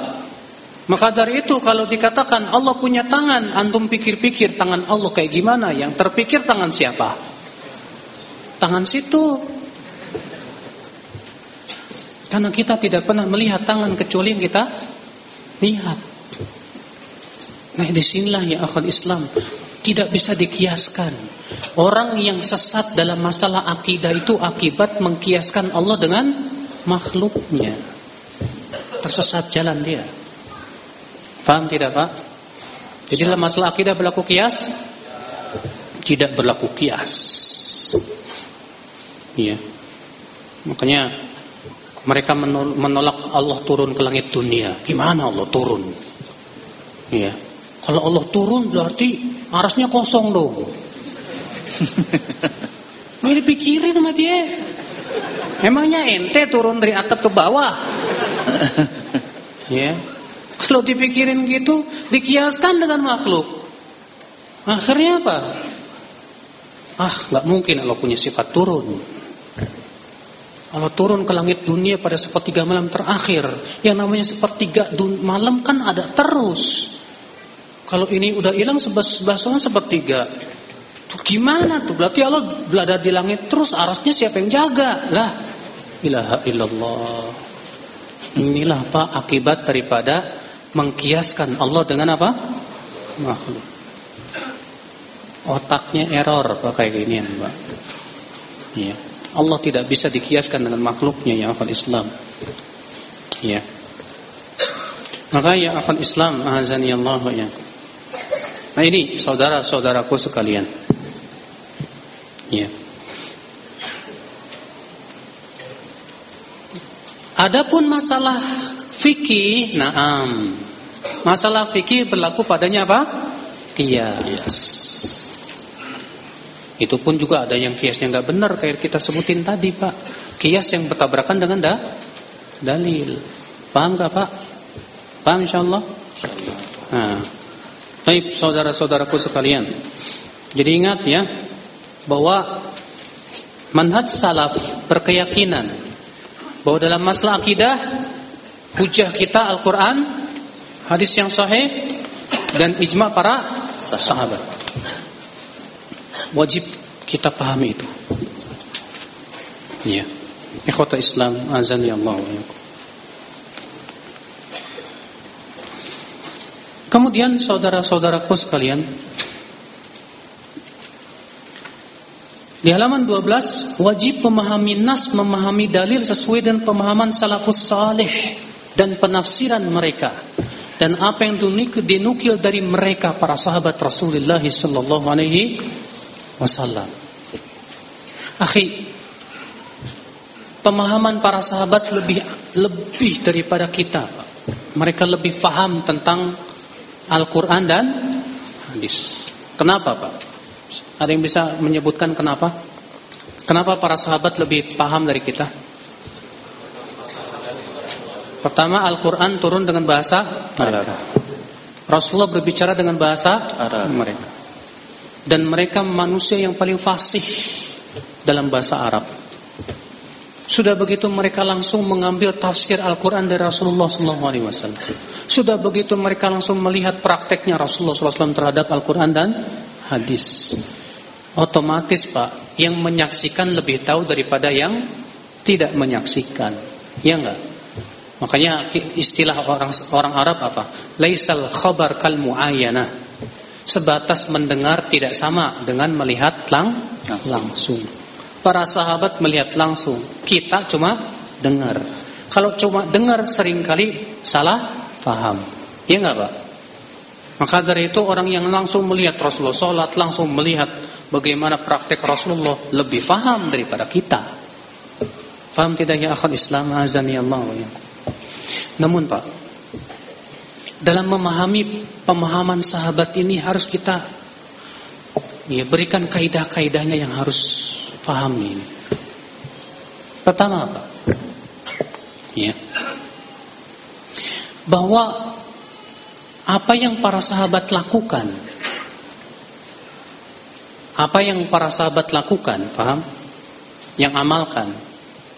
Kalau itu diamalkan di zaman Rasulullah SAW dan disetujui oleh Rasulullah SAW, maka itu menjadi syariat Adapun kalau sahabat itu mengamalkannya setelah Rasulullah wafat, paham tidak?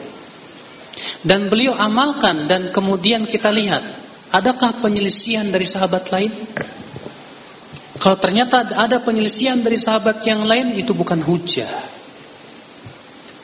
Kalau itu di, tidak ada sahabat yang menyelisihinya, ya, ini menjadi perselisihan para ulama itu hujah atau bukan. Masalahnya apa? Bukan apa-apa.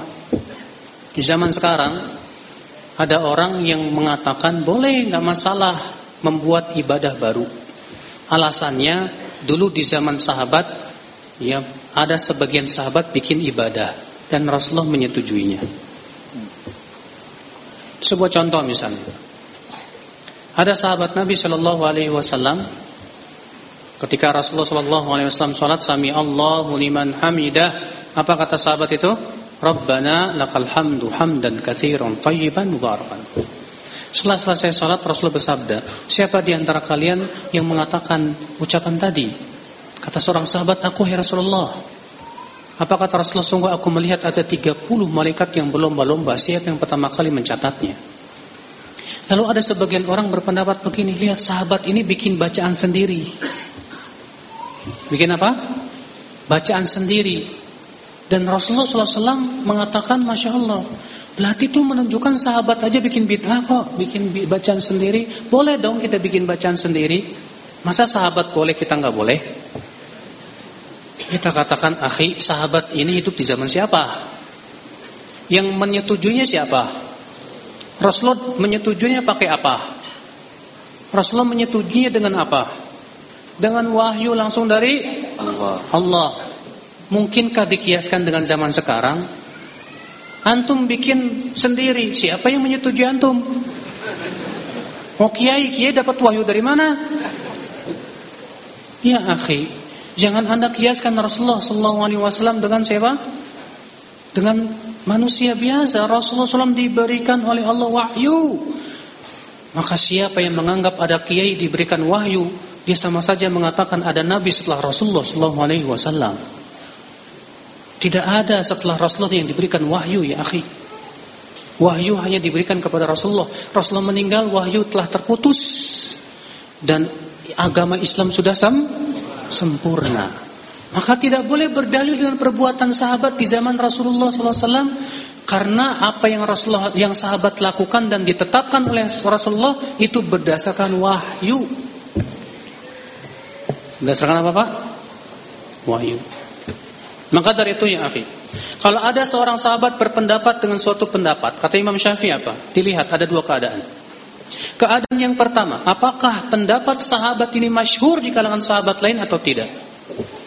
Kalau ternyata sahabat ini pendapatnya masyhur di kalangan sahabat yang lainnya, ya, masyhur di kalangan sahabat yang lainnya, maka pada waktu itu ya akal Islam kita lihat, ada nggak pengingkaran?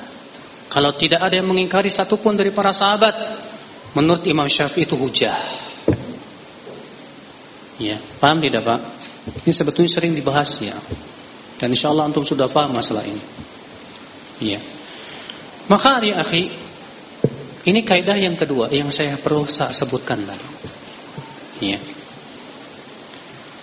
Kaidah selanjutnya yang berhubungan perbuatan sahabat, Pak. Apabila seorang para sahabat tidak melakukan suatu perbuatan, perhatikan. Apabila para sahabat tidak melakukan suatu perbuatan, yang tidur mas, enggak, ya, oh sedang fokus masya Allah.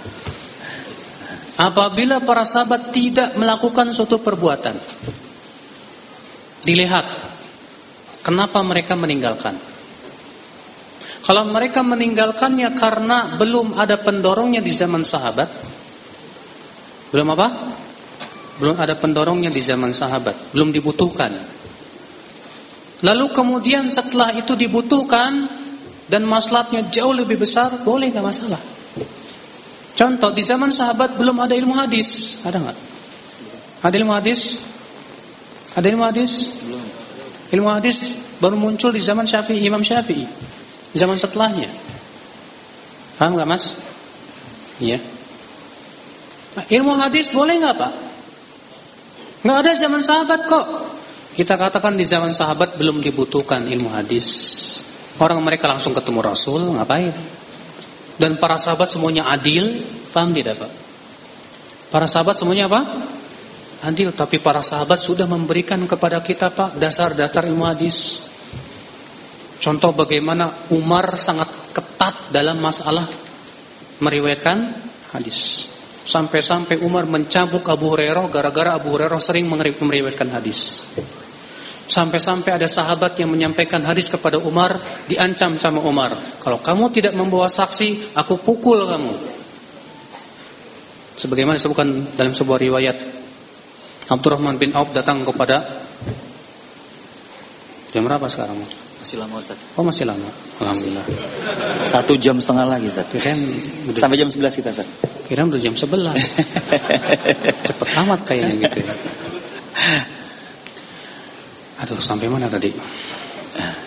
Hah? Khalifah Umar Ustaz.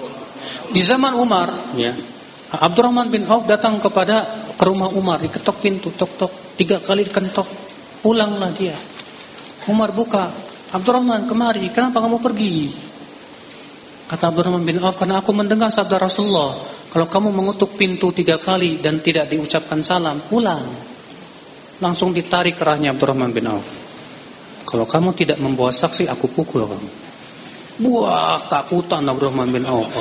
Ketemu Ibn Mas'ud, wah diambil. Kamu Ibn Mas'ud dengarkan hadis itu, dengar, ayo ambil. Oh, Masya Allah.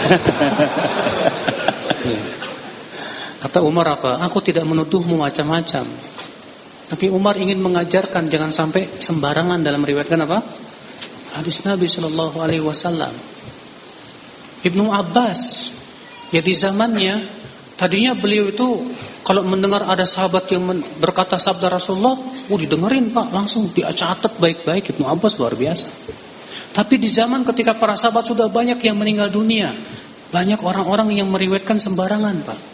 Sebagaimana Imam Muslim meriwayatkan dalam kitab Muqaddimah Sahihnya. Ya, ada seorang sahab, seorang tabi'in yang bernama Bashir bin siapa saya lupa. Dia menyampaikan hadis-hadis dari Rasulullah SAW.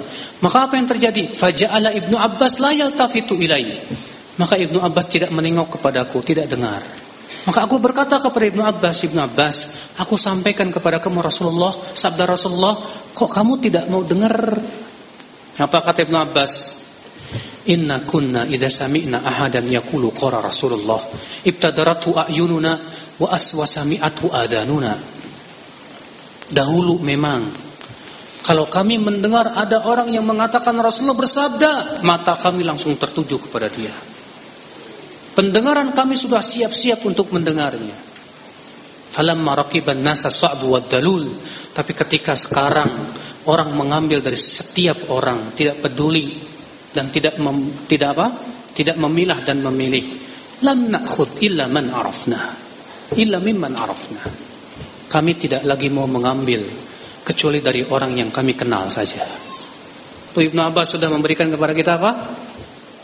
Ya, dasar-dasar ilmu hadis. Maka para tabiin melihat sahabat begitu mulai mereka berhati-hati, Pak. Apalagi setelah muncul firqah-firqah sesat, Khawarij, Syiah dan yang lainnya. Oh, tambah ketat mereka apa? Iya, tapi belum ada kaidah-kaidah yang khusus dalam sebuah buku, belum. Tapi itu menjadi sebuah praktek amalia.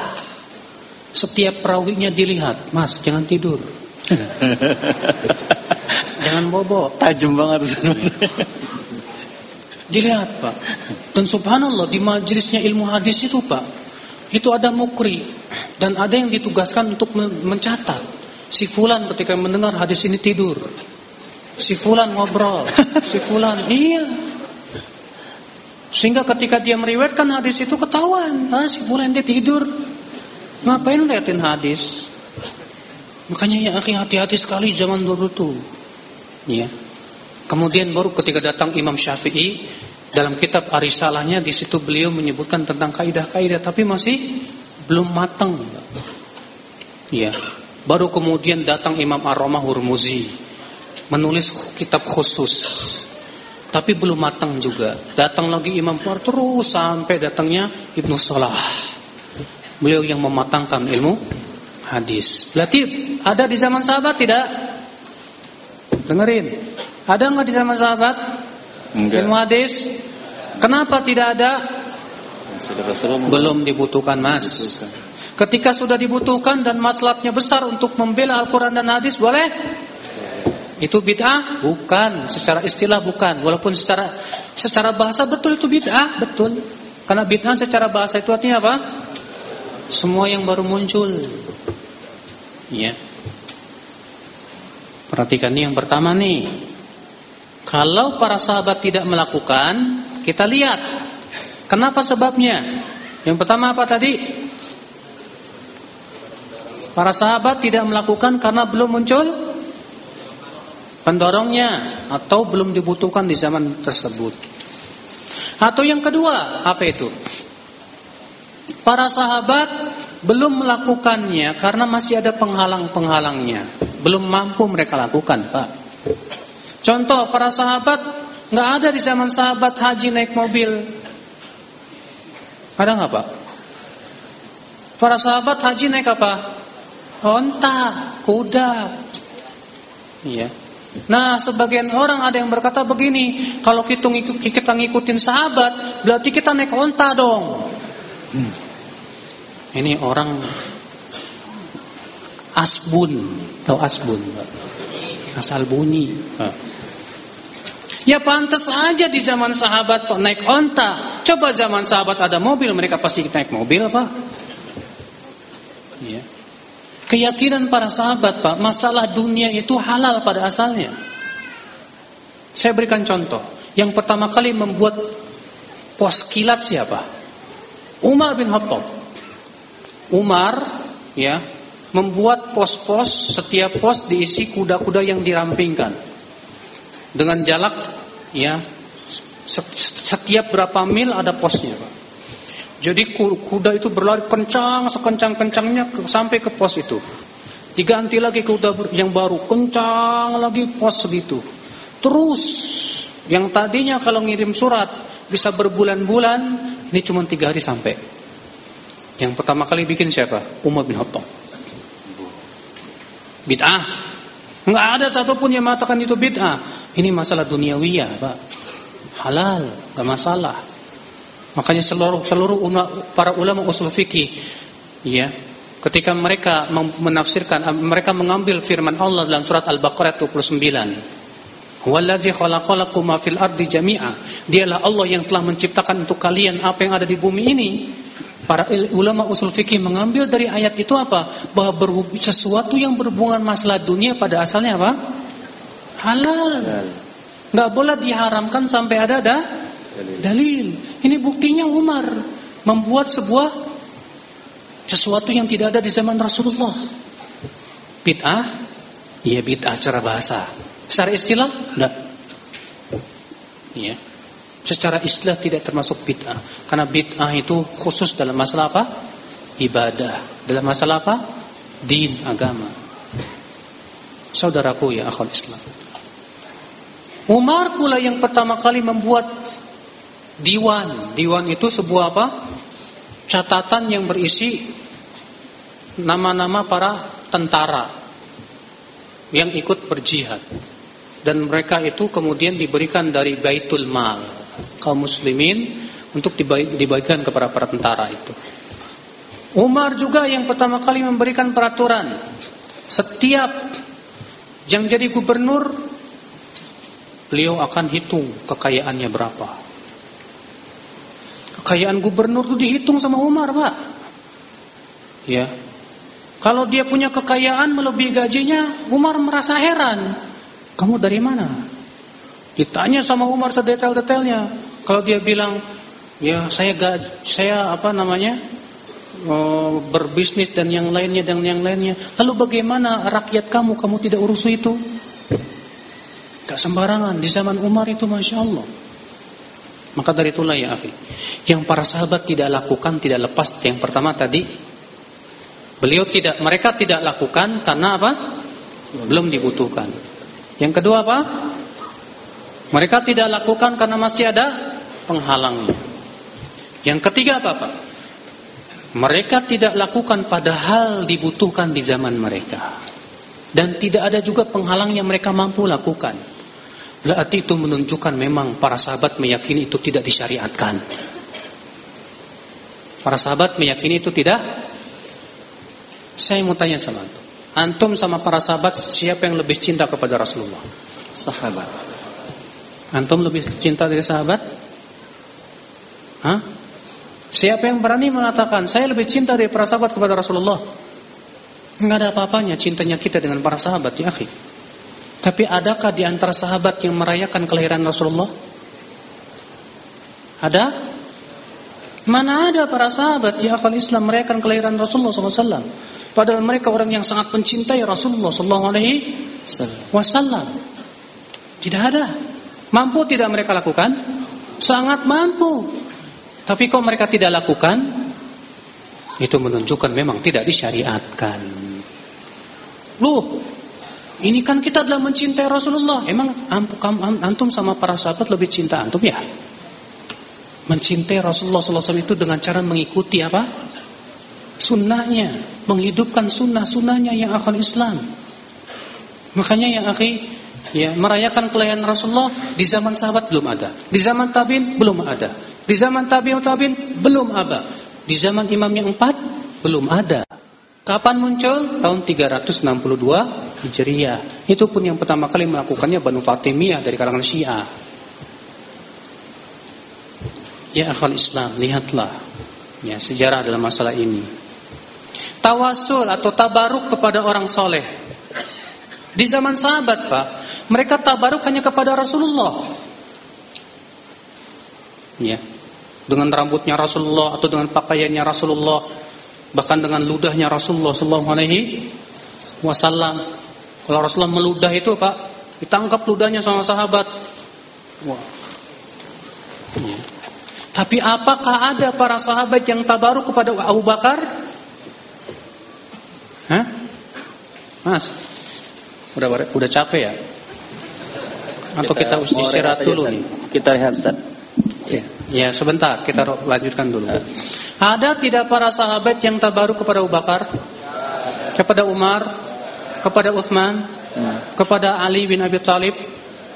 Adakah yang lebih baik daripada Abu Bakar? Manusia terbaik setelah Rasulullah siapa? Abu Bakar. Kemudian siapa? Umar. Kemudian siapa? Uthman. Ada nggak sahabat yang tabaruk dengan ludahnya Abu Bakar? Sekarang Pak, kalau di zaman sekarang ada nggak yang bertabaruk dengan kiai? Nih, ludah saya nih mau nggak? ya akhi, tabaruk yang dilakukan oleh para sahabat hanya untuk Makanya orang memang ada sebagian ulama yang mengatakan boleh tabaruk kepada orang soleh, dikiaskan kepada Rasulullah. Tapi perlu ketahui Pak, dalil mereka membolehkan itu hanya kias. Dikiaskan dengan Rasulullah. Sekarang ya akhi, kalau kias itu benar yang pertama kali pasti melakukan para sahabat. Para tabi'in, para tabi'ut tabi'in.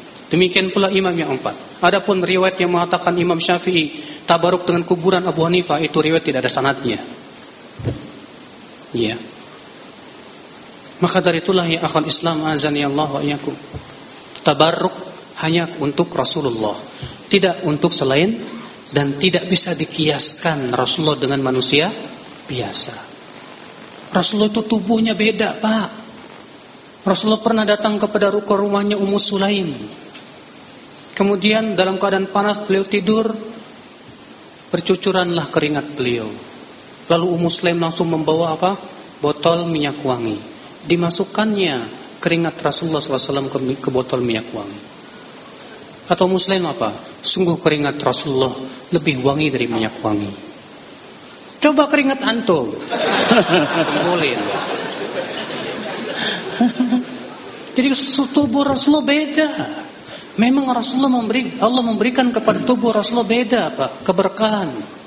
Rambutnya Rasulullah SAW Rasulullah ketika haji wada beliau mencukur rambutnya. Maka Rasul cungkuh sebelah kanannya diberikan kepada seorang sahabat. Iya. Syukur lagi sebelah kirinya diberikan kepada sahabat dan bilang bagikan kepada para sahabat yang lain. Maka para sahabat pun menjadikan itu sebagai apa? Untuk berkah, keberkahan. Tapi tidak ada satupun riwayat mereka bertabaruk kepada Abu Bakar, Umar, Uthman, Ali. Padahal mereka sebaik-baiknya manusia Abu Bakar lebih baik daripada Imam Syafi'i Pak. Abu Bakar jauh lebih baik dari seluruh dunia yang ada. Sampai-sampai kata Umar, kalaulah imannya Abu Bakar ditimbang dengan iman seluruh manusia di dunia, lebih kuat imannya Abu Abu Bakar radhiyallahu anhu arba. Maka dari itulah Pak, tabaruk kepada orang soleh tidak tidak dikenal di zaman sahabat. Dan itu tidak sesuai dengan pemahaman para sahabat Rasulullah sallallahu alaihi wasallam. Ya, dan itulah pendapat yang paling kuat. Wallahu alam. Kita istirahat dulu ya. Ya. Ya, Ustaz. Alhamdulillah rabbil alamin. Wassalatu wassalamu ala asyrafil anbiya wal mursalin. Alihi wa sahbihi wa man tabi'ahum bi ihsanin ila yaumiddin. أشهد أن لا إله إلا الله وحده لا شريك له وأشهد أن محمدا عبده ورسوله قال الله تعالى في كتابه الكريم يا أيها الذين آمنوا اتقوا الله حق تقاته ولا تموتن إلا وأنتم مسلمون أما بعد Ikhwata Islam, saudara-saudaraku sekalian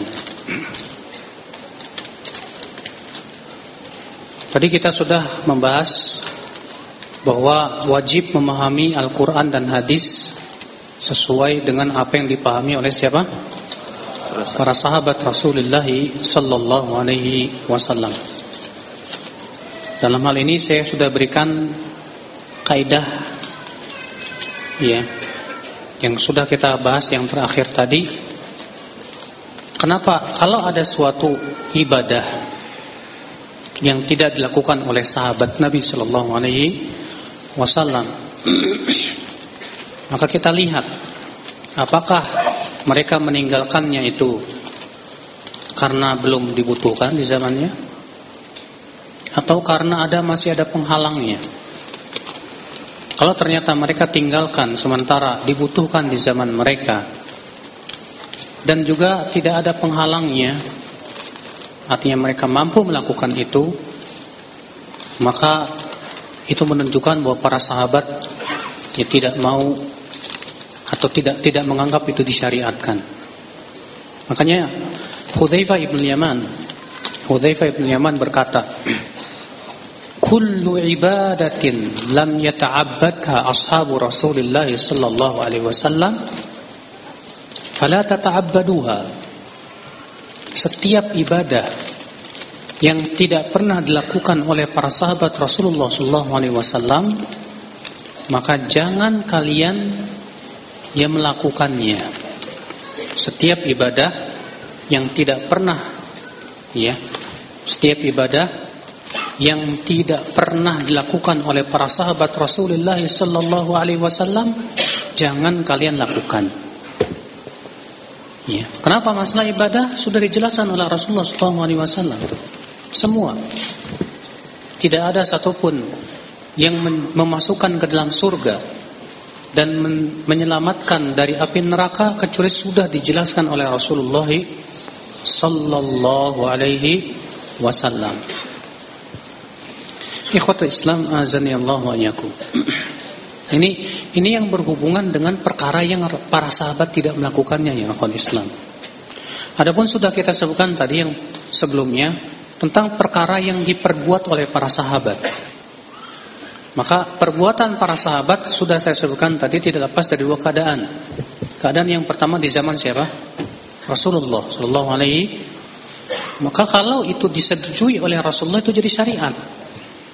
Tapi kalau tidak disetujui oleh Rasulullah maka tidak menjadi apa? Syariat. Ada tidak perbuatan sahabat yang tidak tidak disetujui oleh Rasulullah banyak. Di antaranya seperti ada tiga sahabat yang datang kepada istri-istri Rasulullah Sallallahu Alaihi Wasallam. Lalu mereka bertanya bagaimana sih ibadahnya Rasulullah Sallallahu Alaihi Wasallam. Ketika diberitahu bagaimana ibadah Rasulullah, apa yang terjadi? Tiga orang ini berkata, Aina nahnu min Rasulillah. Siapa kita dibandingkan dengan Rasulullah sallallahu alaihi wasallam? Kalau Rasulullah kan sudah diampuni dosanya yang telah lalu maupun yang akan datang, sedangkan kita tidak. Apa kata mereka? Salah satu mereka berkata, "Saya akan sholat malam terus-menerus, tidak akan pernah tidur." Yang satu berkata, "Saya akan berpuasa terus-menerus, tidak akan berbuka." Yang satu berkata, "Saya tidak akan menikah." Makanya mak, mak, rupanya ya tiga tiga orang ini ucapannya sampailah kepada Rasulullah Sallallahu Alaihi Wasallam. Mendengar itu Rasulullah bersabda, antumul ladina kultum kada wa kada. Apakah kamu yang pernah melakukan perbuatan ini dan begitu? Kamu yang mengatakannya? Kata mereka betul ya Rasulullah. Kata Rasulullah apa ama wallah ini akhsyakum lillah wa atqakum lah. Ketahuilah demi Allah, aku ini lebih takut dari kalian dan lebih bertakwa dari kalian. Tapi aku sholat, aku pun tidur malam. Aku berpuasa, aku pun berbuka. Dan aku menikah. Maka siapa yang tidak menyukai sunnahku, maka ia bukan dari golonganku, kata Rasulullah SAW. Maka boleh nggak kita mengikuti sahabat yang tiga orang tadi? Nggak boleh. Kenapa? Karena diingkari oleh Rasulullah SAW. Tidak sesuai dengan perbuatan Rasulullah SAW. Pernah juga sahabat Pak di perjalanan mereka berzikir dengan keras. Ketika melewati tempat tinggi mereka ucapkan Allahu Akbar dengan keras. Ketika turun subhanallah dengan keras. Apa kata Rasulullah? Irba'u ala anfusikum. Fa innakum la tad'una asaman wala ghaiba. Kalian ini kasihani diri kalian sendiri itu. Kalian tuh tidak sedang menyeru Allah yang tuli lagi jauh akan tetapi kalian sedang menyeru Allah yang maha mendengar lagi maha dekat. Iya. Maka perbuatan sahabat ini bisa diamalkan, Pak? Tidak bisa. Kecuali yang ada dalilnya jelas ditetapkan oleh apa? Dalil. Dan perlu diketahui, Pak, para sahabat tidak ada yang berani siap di, di antara mereka yang berani berbuat bid'ah dalam agama. Jangankan para sahabat, guru mereka yaitu Rasulullah saja gak berani mengucapkan kalau belum dapat dalil dari Rasulullah dari Allah langsung. Rasulullah pernah didatangi seorang sahabat dan bertanya ya Rasulullah, aku sedang berihram sementara kutuku berjatuhan ini. Sementara kan kalau sedang berihram gak boleh cukur rambut. Dan aku sudah tidak kuat dengan kutuku ini ya Rasulullah. Maka Rasulullah pun tidak berani menjawab, diam Rasulullah. Tak lama kemudian diberikan wahyu kepada Rasulullah SAW. Setelah mendapat selesai dapat wahyu, Rasulullah bertanya, mana tadi yang bertanya kepadaku? Kata Rasulullah, cukurlah rambutmu dan bayarlah hadiu dam, menyembelih seekor kambing. Baru Rasulullah berani jawab. Belum dapat wahyu, Rasulullah SAW tidak berani jawab. Ya. Demikian pula para sahabat Rasulullah SAW. Makanya metode yang paling luar biasa yang akhir Islam dalam memahami din ini hanyalah metode para sahabat Rasulullah sallallahu alaihi wasallam. Di antara metode para sahabat, Pak, mereka tidak pernah mendahulukan ucapan siapa pun di atas ucapan Allah dan Rasulnya. Ini metode agung yang diajarkan oleh para sahabat kepada kita. Tidak ada satupun sahabat yang mendahulukan perkataan Abu Bakar daripada perkataan Rasulullah. Ada? Tidak ada. Ibnu Umar, beliau pendapatnya haji tamatu sama dengan Ibnu Abbas. Tapi ketika ditegur kepada Ibnu Umar, ayahmu Umar menyelisih pendapatmu. Apa kata Ibnu Umar? Ucapan yang luar biasa. Apakah ayahku lebih aku dahulukan atau sabda Rasulullah SAW? Luar biasa ucapan Ibnu Umar ini, Pak. Naam, Para sahabat kalau tidak mendapatkan dari Rasulullah mereka melihat ada nggak fatwa Abu Bakar. Kalau tidak ada fatwa Abu Bakar mereka lihat ada nggak fatwa Umar. Kalau dia mereka dapatkan fatwa Abu Bakar mereka pegang kuat-kuat fatwa Abu Bakar. Iya, kalau sudah tidak ada nas dari Al-Qur'an dan hadis Nabi sallallahu alaihi wasallam. Demikian kita bersikap. Selama ada dalil nas dari Al-Quran dan hadis Pendapat siapa pun dari ulama Ya Minggir dulu. Dalil dari Al-Quran dan hadis itulah yang lebih kita dahulukan Pak. Karena inilah metode para sahabat Rasulullah SAW Sudah saya sebutkan tadi Pak Perkataan Ibnu Abbas. Ya. Bahwa Ibnu Abbas berkata apa Yushiku an tanzila alaikum hijaratun minas sama Hampir-hampir turun langit Eh batu dari langit kepada kalian Aku lulakum qala Rasulullah Aku sampaikan kepada kalian sabda Rasulullah Lantas kalian menyampaikan kepadaku perkataan Abu Bakar dan Umar Artinya kalau sudah ada nasnya jelas Ini nas Masalahnya tahu nggak nas Pak? Hah? Nas apa nas? Nas itu bukan cuma dalil. Dalam bahas dalam ilmu usul fikih dalil itu Pak dari sisi jelas atau tidak penunjukannya itu dibagi. Ada nas, ada zahir. Ada mujmal, ada mubayyan. Nas itu adalah dalil yang maknanya cuma satu, tidak ada makna yang lain. Jelas, gamblang sudah. Ini namanya apa? Nas. Contoh nas sabda Nabi kullu muskirin khamrun. Setiap yang memabukkan itu arak. Wa kullu khamrin haram. Setiap arak itu ha haram. Rasulullah mentansis jelas tegas di situ. Setiap yang memabukkan itu apa? Haram. Setiap yang memabukkan haram nas. Ada lagi namanya zahir. Apa zahir? Yaitu dalil yang mempunyai dua makna atau lebih. Tapi yang satu lebih kuat daripada yang lainnya. Makna yang satu lebih kuat daripada makna yang lainnya. Nah, kebanyakan perselisihan para ulama itu dalam masalah dalil yang seperti ini, Pak. Apakah makna hadis ini sesuai dengan dohirnya atau tidak? Paham tidak, Pak? Hah? Nggak paham ya? Iya. Tolong fokus dulu ke saya Pak Jangan ngeliatin Bang Heru Masalahnya antum pada ngeliatin Bang Heru sih hmm. Yang ceramah saya bukan Bang Heru Nas itu tadi apa?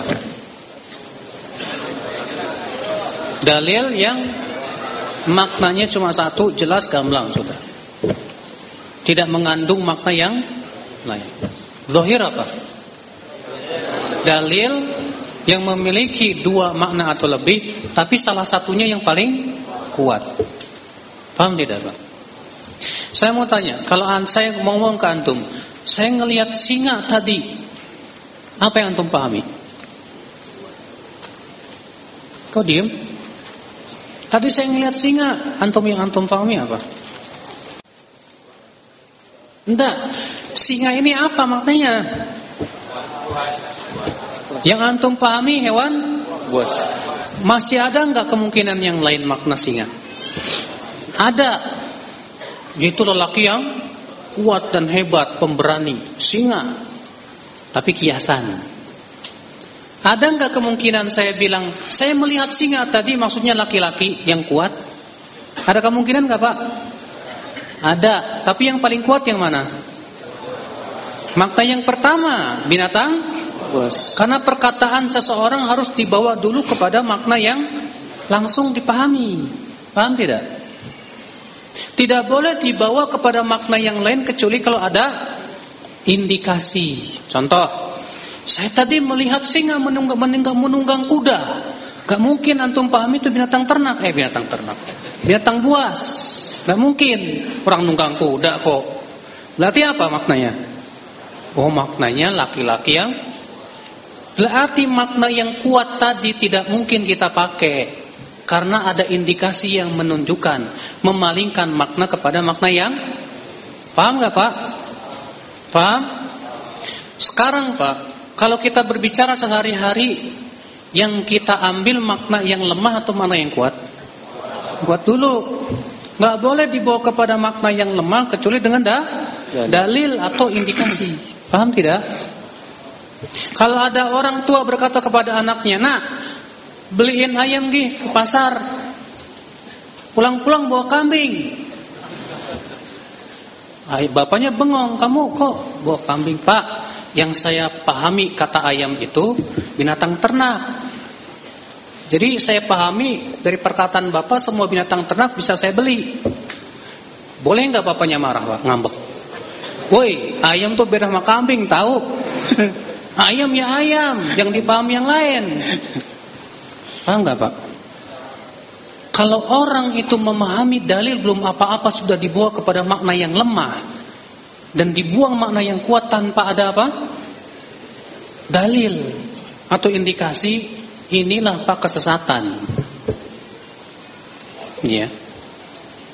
Maka dari itulah yang akal Islam. Kalau ada orang misalnya mengatakan, ya, Oh makna ayat ini kiasan aja Sebenarnya maknanya begini Kita minta Dalilnya mana Kalau itu kiasan Buktinya apa Kalau Al-Quran itu dibawa kepada makna yang lemah dulu Berarti Al-Quran gak fasih Disebut fasih itu kalau kita langsung pahami Tanpa harus berpikir lebih dahulu Maksudnya dalam berpikir dalam artian Maknanya jelas Artinya sesuai yang tampak kepada kita. Kita berbicara sehari-hari aja pasti memahami sesuai dengan makna yang kuat ya gak? Mas mas tolong dong ambilin baju saya. Eh tolong dong ambilin baju. Ya. Pasti yang antum Pak pahami baju apa Pak? Hah? Pakaian. Ya udah. Nggak mungkin antum berpikir, oh baju mungkin pakaian. Pakaian kan ada dua, ada celana, ada baju. Ya udahlah, Udah, yang penting saya pakaian lah ambil lah. Celana diambil. Salah. Tolong dong ambilin pen pen apa pensil, pulpen diambil. Salah Pak seperti ini. Jadi kalau nas beda dengan do, dohir. Paham tidak? Jadi kalau sudah ada nas, pendapat siapa pun minggir. Kias minggir. Gak boleh. Tapi kalau dohir, dilihat. Ya, ada enggak dalil yang memalingkan dari makna dohir kepada makna yang kalau tidak ada wajib kita memegang kepada dohirnya dulu. Paham tidak Pak? Nah, makanya apa? Ini keyakinan seluruh ulama wajib memahami dalil kepada dohirnya dulu. Gak boleh dibawa kepada makna lain yang lemah kecuali dengan da dalil. Kita yang berpegang kepada dohir sering kali disebutnya oleh orang apa? Ah dohiri itu. Itu enggak dohiri pak. Terlalu memahami sesuai dengan teks dan lahiriah. Masya Allah pak. Saya bilang kalau kita enggak lahiriah, susah loh kita ber, ber, apa, berinteraksi. Karena semua ucapan manusia pasti sesuai dengan lahiriahnya dulu kita pahami, ya enggak? Demikian pula perkataan Allah dan Rasulnya. Harus. Ini sahabat. Saya berikan contoh. Para sahabat itu mengambil ayat sesuai dengan lahiriahnya dulu. Sampai ada dalil memalingkannya. Ketika Allah turunkan firman-Nya, "Alladzina amanu bi walam yalbisu imanahum bidzulmin ulaika lahumul amnu wa hum muhtadun." Dan orang-orang yang beriman dan tidak mencampuri iman mereka dengan kezoliman. Perhatikan Pak, dalam bahasa Arab dolim di sini nakiroh, dalam bentuk nafi peniadaan lagi. Dalam bahasa Arab, nakiroh dalam bentuk nafi ini mempunyai makna umum. Mana apa? Berarti mencakup semua kezoliman. Semua apa? Kezoliman. Paham tidak?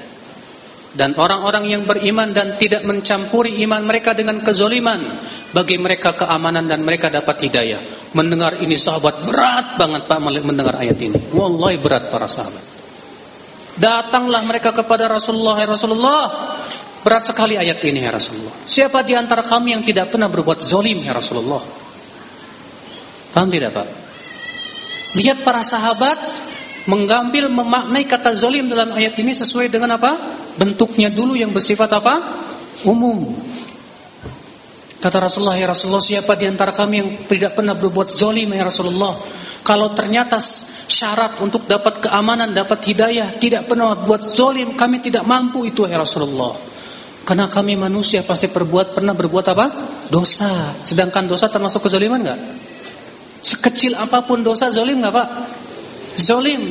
Makanya sahabat paham usul fikih nggak? Paham banget.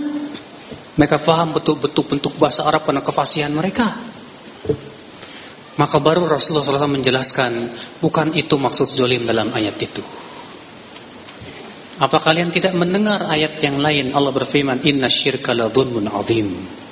Sesungguhnya syirik itu kezaliman yang rupanya Rasulullah menjelaskan yang dimaksud dengan zalim itu apa? syirik. Baru para sahabat faham makna dolim di sini rupanya yang lain. Apa itu? Syirik. Faham tidak Pak? Nah itulah metode para sahabat dalam memahami ayat. Dalam memahami dalil. Tidak boleh dipupalingkan dulu kepada makna yang lain kecuali kalau memang ada da dalil, dalil yang kuat. Beda dengan orang yang tidak mengikuti metode para sahabat. Ketika Allah berfirman Ar-Rahmanu 'alal arsy istawa.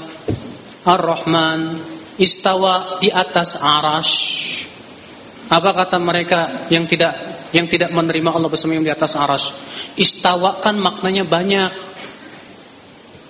Ya. Tidak bisa kita bawa kepada satu makna. Padahal Pak, istawa itu kalau istawa doang betul maknanya ada enam. Tapi kalau istawa ala setelahnya ada ala tidak ada makna kecuali satu. Yaitu ala dan ala wartafa, tinggi. Ya, dan ini yang dipahami oleh para ulama bahasa Arab seperti Ibnul Arabi ya dan yang lainnya. Ya. Nah, mereka tidak menerima Allah bersemayam di atas aras. Ketika mereka mengatakan membawakan ayat ini Ar-Rahman 'alal arsyistawa, gak mungkin Allah bersemayam di atas aras. Kenapa? Gak masuk di akal. Karena kalau Allah bersemayam di atas aras berarti Allah butuh tem tempat. Mereka jadikan dalil akal untuk memalingkan. Padahal ya akhi dalil akal ini tidak boleh dijadikan dalil kalau ternyata jelas-jelas bertabrakan dengan nas. Jangan tidur mas. Pusing ya, nggak paham ya? Apa gimana? nah. Khusyuk Ustaz, khusyuk. Pahami, pahami ya. Tolong ini masalah cukup butuh pemahaman soalnya. Ya. Maka mereka palingkan Oh maksudnya istawa itu istaula Istaula artinya mengua, menguasai Jadi artinya apa? Ar-Rahman menguasai Arash Padahal Pak, seorang ulama bahasa bahasa Arab terkemuka mengingkari pemahaman ini. Beliau bernama Ibnul Arabi. Beliau ketika mengatakan ada orang mengatakan istawa di sini maksudnya istaula. Apa kata dia? Uskut, diam kamu. Dalam bahasa Arab, kata istaula menguasai itu tidak bisa kecuali kalau ada lawannya. Allah menguasai ah, aras. Artinya istawa, istaula dalam bahasa Arab itu menguasai kalau ada lawannya. Kalau ada apa? Seperti misalnya Jakarta diduki, diduki oleh Belanda, kemudian kita lawan, menanglah kita. Kita yang menguasai Jakarta. Misalnya apa? Maka kita itulah namanya istaula. Itu dalam bahasa Arab kata Ibn Arabi. Iya. Sedangkan Allah tidak ada lawannya. Siapa lawan Allah? Emang sebelum dikuasai oleh Allah aras itu siapa yang menguasai itu aras? Nggak ada pak. Maka dari itulah ya akhul Islam azan ya Allah wa Sebelum aras nggak ada. Sebelum Allah menciptakan aras Allah di mana? Kepo. Kok kepo? Iya pak, karena Allah berfirman, la yus'alu amma yaf'al wa hum yus'alun. Allah tidak boleh ditanya tentang apa yang Allah lah lakukan. Mikirin kayak gituan pakai akal susah loh pak. Terus se sebelum Allah menciptakan langit dan bumi termasuk aras Allah di mana ngapain aja Allah? Kepo loh. Gak usah ditanya itu. Itu urusan Allah Hanya Allah yang maha tahu. Iya. Dia maha kuasa atas segala sesuatu Makanya ya akhi Ya Para sahabat nggak pernah nanya kepada para kepada Rasulullah ya Rasulullah, gimana sih caranya Allah tertawa? Enggak. Ketika Rasulullah SAW bersabda kepada seorang Arab Badawi, Allah tertawa. Apa kata Arab Badawi ini? Lanna dima khairan min Rabbin yadhak. Kalau gitu kita tidak akan kehilangan kebaikan dari Allah yang tertawa. Orang Arab itu nggak tanya ke Rasulullah ya Rasulullah tertawanya kayak kita apa gimana ya? Dipikirin nggak ada, nggak ada satupun sahabat nanya kepada ke Rasulullah begitu pak. Iya. Inilah yang akal Islam azani Allah wa iyyakum. Metode para sahabat dalam masalah akidah. Iya. Dalam masalah fikih, dalam masalah yang lain, memahami dalil sesuai dengan apa? Lahiriahnya dulu tidak memalingkan kecuali dengan apa adanya apa? Dalil yang menunjukkan kepada hal itu. Paham tidak Pak? Nah, ya akal Islam. Iya. Makanya penting akhi, merujuk pemahaman sahabat itu penting. Para tabi'in saja merujuk sahabat ketika muncul pemikiran yang menyeleneh di zamannya. Insya Allah antum pernah dengar kan kisah tentang munculnya Qadariyah, tahu kan? Waktu itu Ibnu Umar mengatakan adalah yang pertama kali muncul di Basrah itu siapa? Yang pertama kali yang pertama kali menolak takdir itu di kota Basrah namanya Ma'bad Al-Juhani. Maka aku bersama Humaid bin Abdurrahman pergilah ke mana? Ke Mekah untuk bertanya kepada para sahabat tentang masalah itu. Diceritakan kepada Ibnu Umar. Apa kata Ibnu Umar? Kalau kamu bertemu dengan mereka, beritahu kepada mereka bahwa aku berlepas diri dari mereka dan mereka berlepas diri dari aku. Lihat para tabiin saja nanya ke sahabat dalam menilai berbagai macam akidah yang baru muncul. Kita juga sama, Pak. Harus ya. Nah inilah saudara-saudaraku sekalian. Jelas Pak, agar kita mengetahui bagaimana pemahaman para sahabat, tidak mungkin secepat ini kita duduk di sini. Hanya beberapa jam, enggak mungkin. Harus ada kajian rutin. Merujuk langsung kepada kitab-kitab para ulama yang telah menyebutkan dengan sanad-sanadnya kepada para sahabat. Ya. Baca tuh kitab Al-Ajuri. Imam Al-Ajuri dalam kitabnya Asy-Syariah. Syarhus Imam Al-Barbahari dalam kitab Syarh Sunnah demikian pula Imam Al-Muzani. Imam Al-Laka'i dalam kitab I'tiqad uh, Syarh I'tiqad Ahli Sunnati wal Jamaah dan yang lainnya. Allahu a'lam. Ya, demikianlah pemaparan dari guru kita Ustaz Abu Yahya Badrul Salam LC taala. Jujur kalau buat anak tambah kemal. Apa itu kemal? Kepo maksimal. Ya. Jadi tambah kita tambah ingin mempelajari apa itu manhaj yang akan kita yang kita ikutin ini gitu. Jadi rajin-rajinlah kita datang ke kajian majelis ilmu yang diadakan oleh teman-teman kita dengan menghadirkan asatizah kita yang dari uh, yang benar-benar memahami apa itu manhaj uh, yang hak ini. Di meja sini sudah terkumpul ratusan Ustaz nih, Ustaz. Bejibun pertanyaan Ustaz.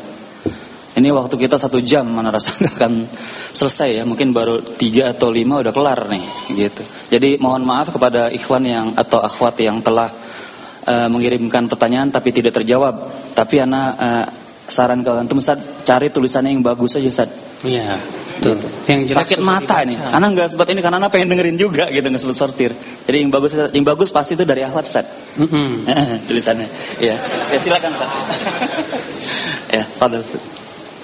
Ada ulama Pak dulu tulisannya paling jelek Pak. Ulama terkenal paling jelek tulisannya Pak. Hmm.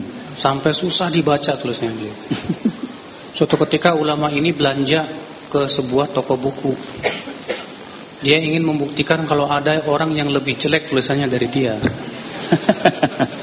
Ditemukanlah sebuah buku tulisannya jelek sekali Pak. Dia pun gembira, oh saya akan buktikan ini kalau ada tulisan yang lebih jelek dari saya dibeli sama dia. Sampai di rumahnya pas dilihat-lihat ternyata tulisan dia dulu. Nggak sadar ya sadar punya dia juga. Ternyata itu tulisan Masya Allah. dia dulu. Saya nggak nggak nggak ingin menyebut nama ulama itu. Nanti jadi kelakaran antum.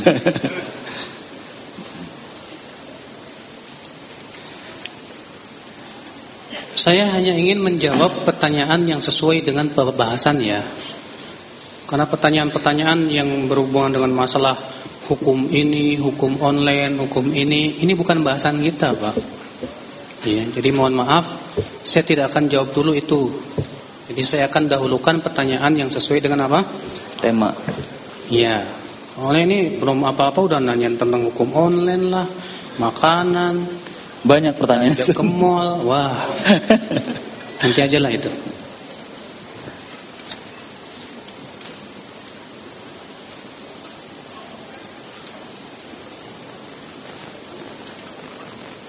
Apa sih bedanya manhaj dengan madhab? Iya. Manhaj itu Pak adalah metode di dalam memahami. Itu manhaj. Sedangkan madhab adalah hasil ijtihad seorang imam atau ulama. Ya. Madhab secara bahasa Arab dari kata dhahaba yadhabu artinya pergi. Dhahaba yadhabu dhahaban wa madhaban. Artinya tempat pergi. Maksudnya gimana? Pendapatnya. Ya. Maka kalau pendapat seorang ulama disebut itulah madhabnya dia. Paham nggak Pak? Nah di dunia Islam ini kemudian terkenal ada istilah empat madhab. Padahal ulama banyak loh Pak, cuma bukan empat. Kenapa kemudian jadi empat madhab? Karena merekalah yang paling banyak pembelanya Pak. Dan memang dari sisi keilmuan juga luar biasa. Wailah di zaman Imam Syafi'i ada enggak ulama-ulama yang sekaliber dengan Imam Syafi'i bahkan lebih dari Imam Syafi'i banyak dari sisi keilmuan. Tapi kefakihan Imam Syafi'i luar biasa. Sehingga ya banyak murid-muridnya, banyak pembela-pembelanya. Di zaman Imam Malik ada enggak yang sekaliber dengan Imam Malik? Banyak, Pak. Bahkan banyak sebagian ulama lebih mendahulukan keilmuan Laith bin Sa'ad daripada Imam Malik. Sezaman itu. Ya. Tapi ternyata yang lebih masyhur Imam Malik karena murid-muridnya yang tersebar dan pembela-pembelanya lebih banyak. Ya. Imam Bukhari kenapa nggak jadi madhab sendiri pak? Padahal kan namanya masyhur sekali Imam Bukhari kan ya. Iya. Karena ternyata pak ulama-ulama setelah imam yang empat itu mereka ternyata lebih merojikan salah satu pokok-pokok salah satu dari madhab itu.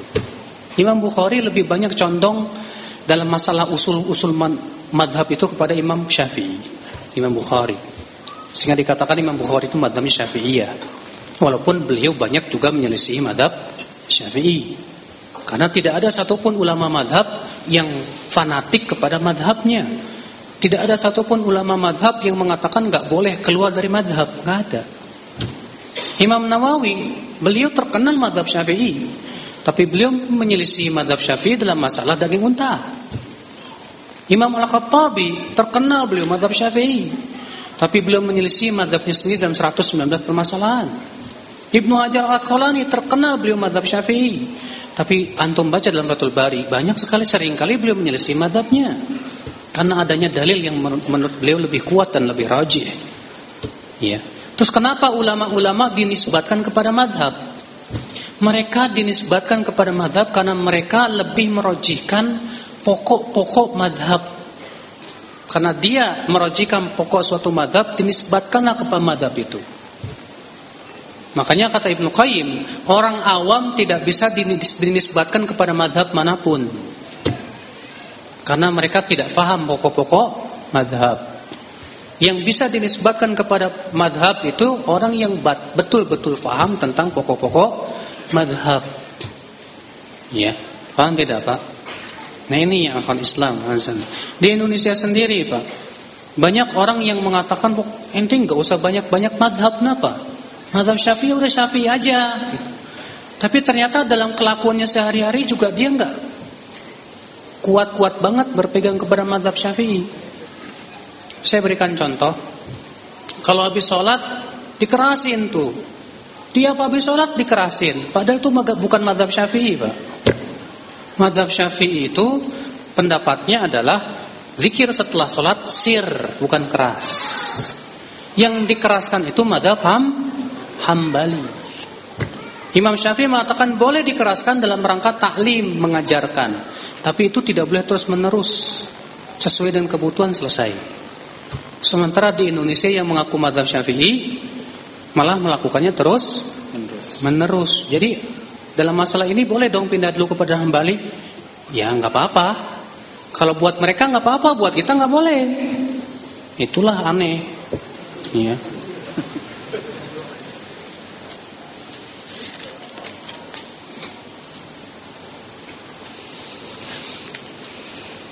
Bagaimana dengan sebagian orang yang banyak melakukan perkara bid'ah padahal sanatnya sampai ke Rasulullah? Pak, tidak setiap orang yang punya sanat sampai Rasulullah bisa dijamin akidahnya dan cara ibadahnya. Banyak ulama-ulama hadis yang sanatnya jelas ke Rasulullah tapi ternyata pemikirannya sesat. Imam Bukhari dalam sahihnya mengeluarkan perawi hadis yang bernama Imran bin Hattan. Ya. Dia punya sanad sampai Rasulullah sallallahu alaihi Antum pahami Pak, sanad itu bukan Artinya kita punya keturunan ke Rasulullah bukan. Sanat itu artinya kita punya rantai perawi sampai ke Rasulullah. Rasulullah itu sanat namanya. Paham tidak? Iya, itu sanat namanya. Jadi kalau Imam Bukhari nggak punya sanat karena bukan keturunan Rasul. Ajib. Ini istilah dari mana sanat seperti itu? Sanat itu seluruh ulama hadis mengatakan yaitu perantai perawi yang menyampaikan kepada siapa? Rasulullah sallallahu alaihi wasallam. Ya. Nah, yang akal Islam. Imran bin Atton banyak dia perawi hadis, punya sanad ke Rasulullah, tapi pemikirannya khawarij. Bahkan dia pentolan khawarij. Imran bin Atton itu. Dia tadinya sunnah pak. Gara-gara nikah, gara-gara jatuh cinta sama wanita khawarij antik banget. Akhirnya dia nikahi, tapi wanita itu memberikan syarat, kamu harus pindah ke khawarij. Mau? Akhirnya dia dia jadi pentolan khawarij gara-gara istrinya. Makanya antum kalau nikah jangan cuma sebatas lihat cantik, Mas. itu ini aja lah apa namanya. Lihat Pak. Aban bin Taglib. Apa kata Imam Zahabi? Aban bin Taglib syi'iyun ghalin. Aban bin Taglib ini seorang perawi hadis, Pak. Tapi dia Syiah. Apa kata beliau? Tapi dia jujur, Syiah yang jujur nih. Falana riwayat tuh buat kita riwayatnya, buat dia bid'ahnya. Tuh lihat. Berarti orang yang punya sanat dapat jaminan lurus nggak Pak pemahamannya? Enggak Pak.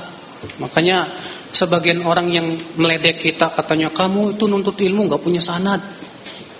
Ya. Ilmu itu harus mangkul kalau nggak mangkul kepacul. Maksudnya mangkul apa kata mereka harus ada sanatnya ke Rasulullah SAW. Ya akhi di zaman sekarang sanat itu tidak penting kenapa? Karena di zaman sekarang sanat itu bukan untuk diperiksa tapi sebatas melestarikan saja. Pemeriksaan had, sanat hadis itu berhenti di, di abad kelima Hijriah. Karena para ulama sudah mencatat hadis dalam kitab-kitab mereka. Jadi kita memeriksa sanat hanya dari kitab ulama itu saja. Misalnya hadisnya diriwayatkan siapa? Al-Hakim. Baik. Kita periksa dari Al-Hakim ke Rasulullah. Hadisnya diriwayatkan Tirmizi. Baik, dalam di mana? Di sunannya. Kita periksa dari Imam Tirmizi ke Adapun sanad kita ke Imam Tirmizi nggak perlu diperiksa, Pak. Nggak perlu diperiksa. Keder, San. Kalau di zaman sekarang harus diperiksa juga, panjang banget ini sanad. Yang kedua, siapa yang sikonya kayak para ulama dulu? Soalnya Ya. Maka dari itulah ya akhwan Islam di zaman sekarang sanad itu hanya untuk apa? Melestarikan saja. Dan alhamdulillah saya juga punya sanad kalau di, dikatakan kata siapa oh, Ustaz Salak mau punya sanad? Saya punya sanad. Saya punya sanad sampai Imam Bukhari. Saya dikasih ijazah oleh guru saya ya, Syekh Muhammad ya Al-Adhami, beliau yang ngasih ijazah Sahih Bukhari. Alhamdulillah. Ya, tapi sampai Imam Bukhari. Tetap yang diperiksa bukan dari saya ke Imam Bukhari, dari Imam Bukhari ke Rasulullah sallallahu alaihi wasallam. Iya. Apabila dalam menjalankan sunnah jiwa kita terancam, tertekan, terfitnah, terini dari apakah boleh kita menjalankan sunnah tersebut. Terancamnya gimana nih? Ya. Mesti jelas ya. kalau terancam antum kalau tidak kalau antum melaksanakan sunnah dor mati. Uh. Darurat. Tapi kalau antum mau istiqomah nggak masalah, itu lebih besar. Kalau kamu pakai jenggot tembak. Misalnya gitu Pak. Terpaksa dicukur jenggot darurat. Gimana lagi? Karena mempertahankan nyawa lebih didahulukan darurat. Tapi kalau terancam maksudnya cuma dicemooh atau dituduh teroris atau cuma ya susah cari masuk ke pabrik cukur dulu tuh ya nggak bisa itu bukan darurat pak bukan rezeki Allah yang atur kalau seperti itu para nabi nggak berdakwah Para nabi dituduh dukun, dituduh ah berbagai macam tuduhan, Pak. Enggak usah didengerin. Maka terancamnya kayak gimana dulu? Kalau antum gara-gara terancam disebut teroris, gara-gara itu antum cukur janggot, itu namanya antum ketakutan. Mental antum mental tempe. Iya. Makanya benar kata para ulama, orang yang berpegang kepada sunnah itu hanyalah laki-laki yang gentle. Iya, yang berpegang kepada sunnah Rasul itu tidak setiap laki-laki bisa, tidak setiap orang bisa. Hanya para gentleman saja yang kuat memegang sunnah Rasul SAW. Siap untuk disebut apa? Teroris, padahal bukan teroris. Siap disebut kebanjiran padahal nggak kebanjiran. ya. Siap disebut Wahabi padahal bukan anaknya Mang Wahab. Padahal bukan Wahabi aja nggak tahu. Ya. Ada teman kita gitu Pak. Ustaz saya tuh bingung Saya kok disebut Wahabi ya? Emang Wahabi apa ya Ustaz ya? Kasihan Wahabi aja nggak tahu disebut Wahabi. Saya ngikutin sunnah Rasul disebut Wahabi. Harus siapa memang Di zaman sekarang ini Harus punya sifat gentle Orang ngikutin sunnah itu. Ya. Siap dijauhi orang Siap disinisin orang. Udah Kalau antum yakin kalau Allah membela kita, ya, siapa pun manusia tidak akan bisa mencelakakan kita. Tegar insya Allah. Makanya di antara nasihat Rasulullah kepada Ibnu Abbas apa? Wa'lam annal ummata law ijtama'u ala an yanfa'uka bi syai'in lam yanfa'uka illa bi syai'in qad katabahu Allah lak wa in ijtama'u ala an yadurruka bi syai'in lam yadurruka illa bi syai'in qad katabahu Allah alaik rufi'atil aqlam wa jaffatis suhuf ketahuilah hai anak Kalaulah seluruh manusia bersatu padu untuk memberikan manfaat kepada kamu, mereka tidak akan mampu kecuali dengan apa yang Allah telah tuliskan.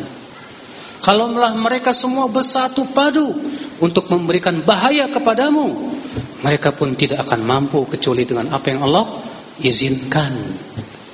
Kalau kita yakin nih hadis Pak, tegar kita Pak. Gak takut dengan celaan manusia, gak takut disebut apa pun. Yang penting Allah ridho kepada saya. Saya mau disebut sesat terserah saya punya dalil jelas. Masa saya punya dalil pendapat ulama dan yang lain disebut sesat? Itulah yang akal Islam. Butuh kesabaran. Dan anehnya apa ya? Kita yang ikutin sunnah baru diejek segitu udah ketakutan gitu. Orang liberal yang jelas-jelas sesatnya tegar Pak di atas liberalnya Pak. tegar itu Pak. Ya, istiqomah. Istiqomah. Saya jadi ingat ya kisah Imam Ahmad ketika beliau hendak disiksa gara-gara dipaksa untuk mengatakan Al-Qur'an makhluk. Ya, kisahnya diriwayatkan oleh anaknya Imam Ahmad namanya Abdullah. Abdullah suatu ketika mendengar sering mendengar bapaknya selalu berkata semoga Allah merahmati Haitham. Kata Abul Haitham. Kata anaknya ayahku, siapa sih Abul Haitham? Kok engkau sering kali mendoakan dia? Kata Imam Ahmad apa? Dialah diantar sebab aku kuat menghadapi siksaan. Gimana kisahnya? Ketika aku hendak dibawa ke tempat penyiksaan, bajuku ditarik oleh seseorang dari belakang. Kemudian orang itu berkata, Ya Abu Abdillah, kamu kenal saya tidak? Enggak, kata Imam Saya Abu Haytham. Saya perampok nomor satu di negeri ini. Saya disiksa 17 tahun untuk meninggalkan perampokan, tapi saya istiqomah tidak tinggalkan.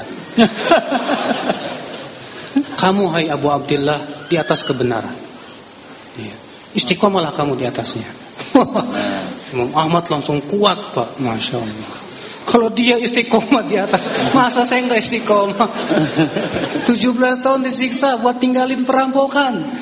Masa ini enggak? Masya Allah. Makanya semenjak itu Imam Ahmad tuain terus Abu Laitham. Iya. Nantinya kalau mereka aja orang liberal istiqomah di atasnya masa kita enggak? Enggak usah khawatir, akhi. Di hari kiamat pengadilan setinggi-tingginya insya Allah.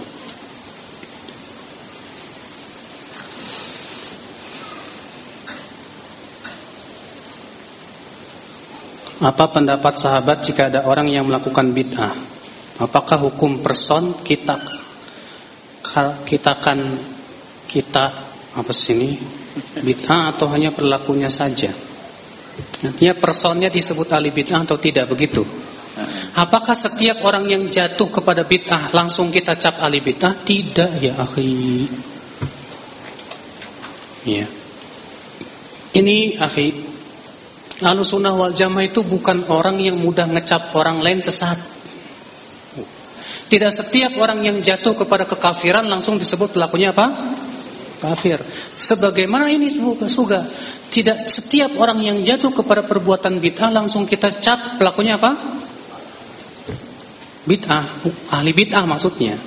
Dan beda Pak Antara bid'ah dengan Hukum bid'ah dengan hukum kafir itu jauh beda Hukum ahli bid'ah itu masih muslim Tapi hukum kafir artinya keluar dari Islam Nah kita ini Pak Yang suka ngomong ini bid'ah itu bid'ah Dituduhnya apa? Suka kafir-kafirin Ya Allah Saking gak pahamnya mereka tentang hukum Antara bid'ah dengan kafir Jauh berbeda ya. Ya. Kapan seseorang itu disebut ahli bid'ah? Syekhul Islam Taimiyah mengatakan, seseorang yang disebut ahli bid'ah itu apabila jatuh kepada bid'ah yang disepakati oleh seluruh ulama bahwa itu bid'ah. Paham tidak? Paham Pak? Jadi seorang disebut ahli bid'ah itu kalau dia jatuh kepada apa? Hah? Bid'ah yang disepakati oleh para ulama seluruhnya akan kebid'ahan. Ya. Saya ingin berikan contoh Pak, di zaman Rasulullah ada orang yang jatuh kepada bahkan kekafiran, belum dikafirkan oleh Rasulullah. Karena ketidaktahuan dia. Karena apa? Saya berikan contoh. Mu'ad bin Jabal dikirim oleh Rasulullah SAW ke Syam. Sepulangnya dari Syam, Mu'ad sampai di Madinah, di depan Rasulullah sujud ke Rasulullah. Sedangkan sujud kepada manusia dalam Islam itu termasuk kufur besar, Pak. Apakah Rasulullah mengatakan kepada Mu'ad, "Hai Mu'ad, kamu kafir?" Tidak. Mu'ad Rasulullah bersabda apa? "Hai Mu'ad, apa yang membuat kamu berbuat seperti itu?" Rasulullah nanya dulu ke Mu'ad. Rupanya Mu'ad ada apa? Pemahaman. Kata Mu'ad apa? Hai Rasulullah, aku melihat di Syam orang-orang ahli kitab sujud kepada pendeta mereka dan aku berpikir kita kaum muslimin lebih berhak untuk sujud kepada Rasulullah. Itu rupanya alasan Lati Mu'ad sujud itu bukan karena keyakinan sujud itu apa? Apa? Boleh sujud kepada tapi karena apa? Ada syubhat. Ada apa namanya? Ada syubhat. Maka Rasulullah pun menghilangkan dulu syubhatnya. Apa kata Rasulullah Mu'ad? Kalau aku perintahkan seseorang untuk sujud kepada orang lain, aku akan perintahkan seorang istri sujud ke suaminya. Maksudnya bahwa sujud itu hanya untuk Allah. Dihilangkan dulu. Gak paham. Banyak orang pak jatuh kepada bid'ah karena ada syub, syubhat pemikiran. Maka bedakan antara orang yang memang sengaja ngikutin hawa nafsu dengan orang yang tidak mengikuti hawa nafsu tapi jatuh kepada kesalahan akibat pertama kebodohan atau karena ada suatu perkara yang dia anggap itu sebagai sebuah apa? dalil dan hujah padahal bukan sebetulnya.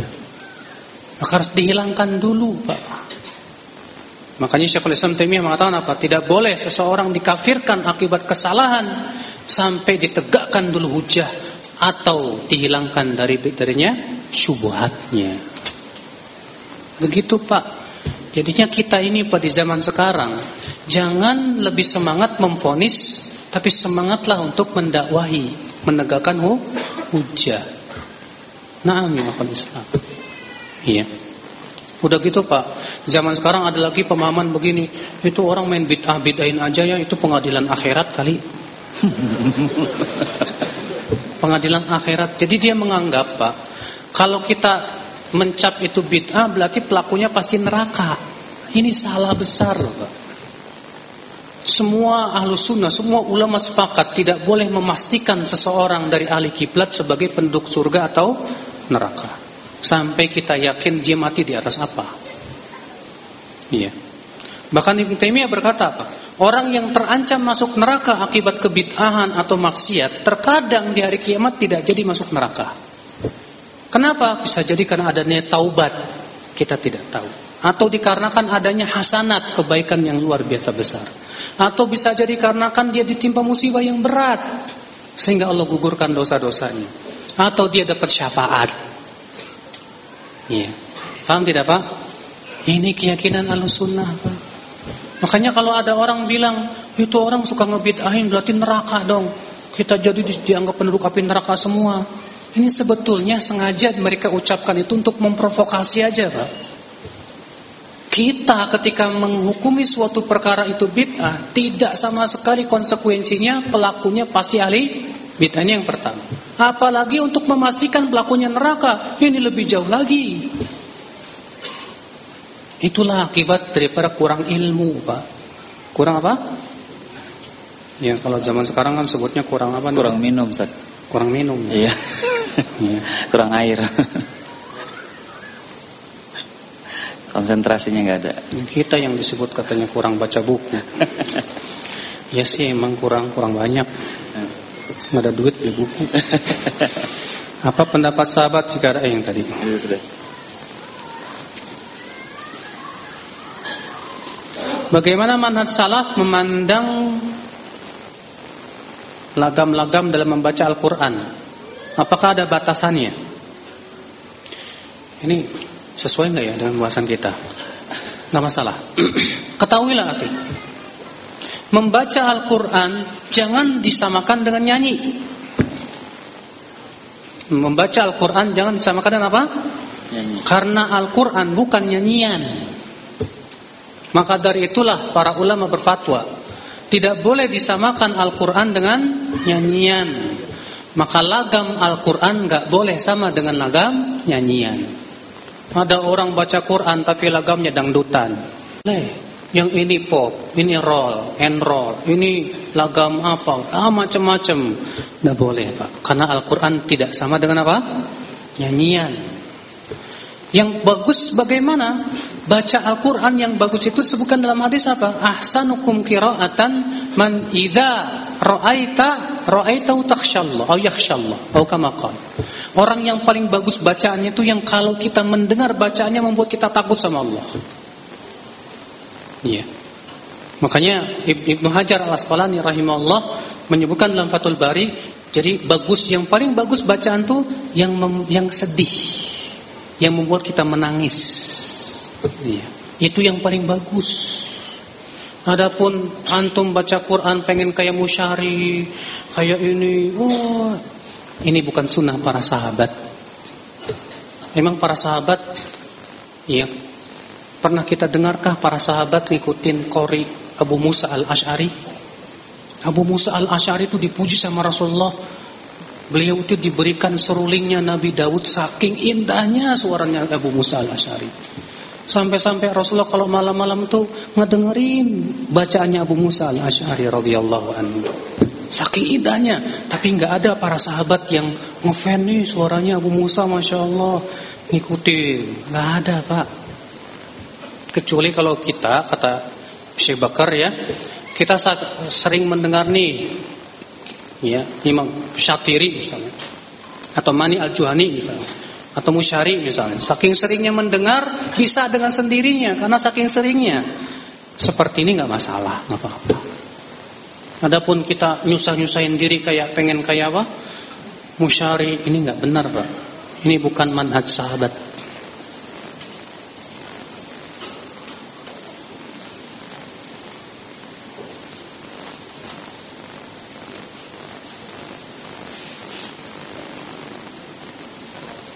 Kenapa kita tidak menyebut bahwa kita adalah pengikut Rasulullah? Bukankah salah pengikut Rasulullah? Kalau antum bilang, kenapa kita katakan saja pengikut Rasulullah? Maka seakan-akan yang mengklaim pengikut Rasulullah cuma antum. Masalahnya semua umat Islam mengklaim dirinya pengikut Rasulullah. Tapi kok beda-beda manhajnya? Akidahnya, pemikirannya. Semua umat Islam kalau kalau ditanya, "Kamu pengikut Rasulullah atau pengikut siapa?" Ya pengikut Rasulullah. Marah kalau antum sebut dia bukan pengikut Rasulullah. Enggak, Pak? Iya. Iya. Makanya kata se sebagian orang ada yang nanya ke Syekh Albani, "Syekh, bukankah dalam Al-Qur'an Allah mengatakan huwa sammakumul muslimin?" Dia Allah yang menamai kalian kaum muslimin. Kenapa kita harus ngikut ngaku saya salafi, ini halus sunnah itu? Kenapa enggak seperti Allah sebutkan saja kaum muslimin dah selesai? Apa kata Syekh Albani? Kalaulah kita di, seperti di zaman sahabat enggak apa-apa. Karena di zaman sahabat belum muncul pemikiran-pemikiran sesat waktu Rasulullah masih hidup. Tapi masalahnya sekarang sudah muncul ini, muncul itu. Para ulama pun sepakat untuk menamainya ahlu sunnah wal jamaah al hadis dan tidak ada satupun ulama yang mengingkari penamaan itu. Untuk apa? Untuk tamayuz, membedakan diri kita dengan mereka. Tidak masalah.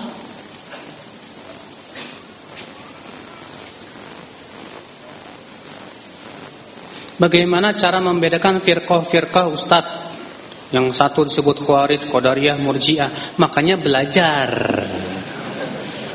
Belajar Pak Antum kalau nggak pernah belajar firqah Antum tidak akan bisa menilai si fulan ini sesat atau tidak Sebatas pintar bawain Al-Quran dan hadis Belum tentu pemikirannya benar loh Pak Kenapa saya katakan begitu? Karena Rasulullah mensifati orang Khawarij apa?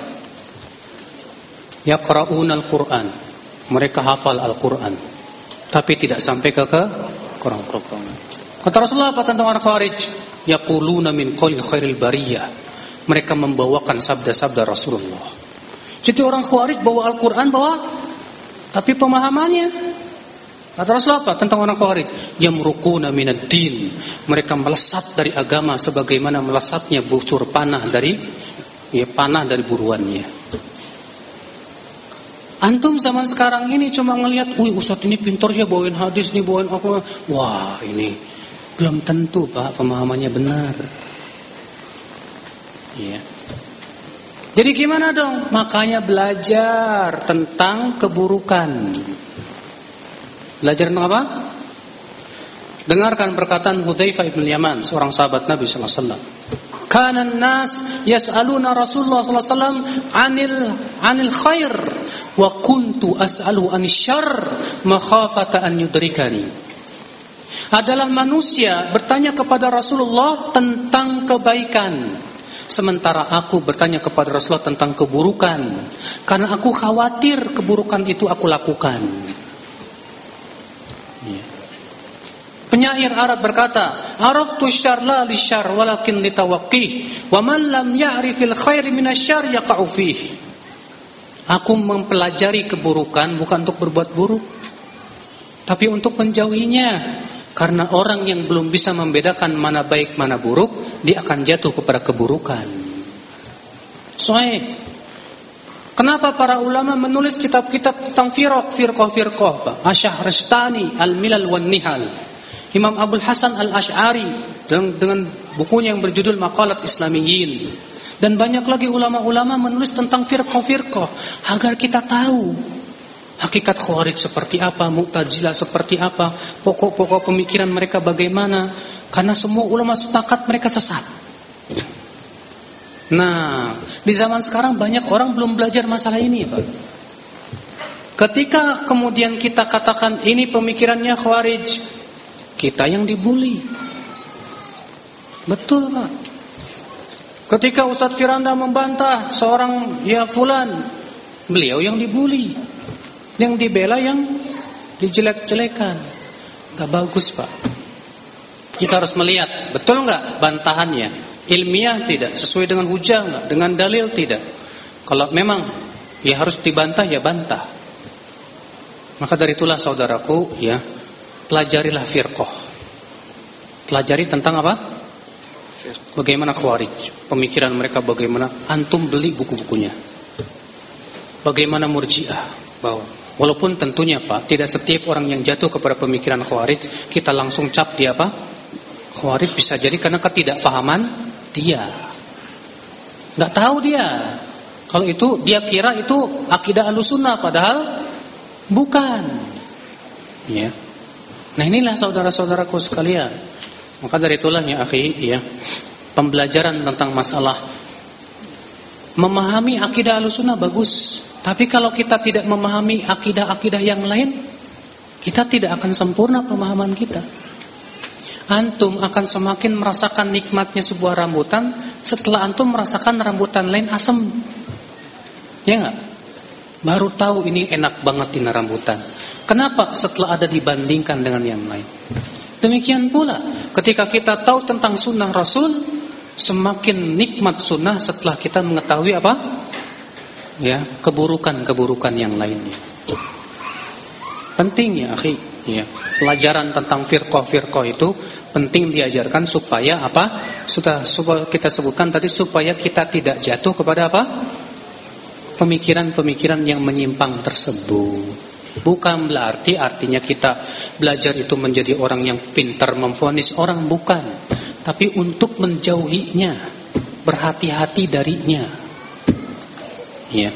Dan aib bagi seorang ustadz yang mengaku dirinya alusunah tidak faham masalah seperti itu. Karena ustadz itu pak fungsinya sebagai pengajar, dia harus paham mana memang ini akidah alusunah, mana yang bukan alu alusunah supaya dia betul-betul faham. Walaupun masalah-masalah yang detail terkadang seorang ustadz nggak paham, bisa jadi kalau dia tidak tahu itu tidak aib. Ya, seperti misalnya Ustadz siapa? Ya Ustadz Khalid Baslama yang mengatakan saya tidak tahu apakah ars makhluk atau tidak. Enggak aib. Masalah itu masalah tidak tahu.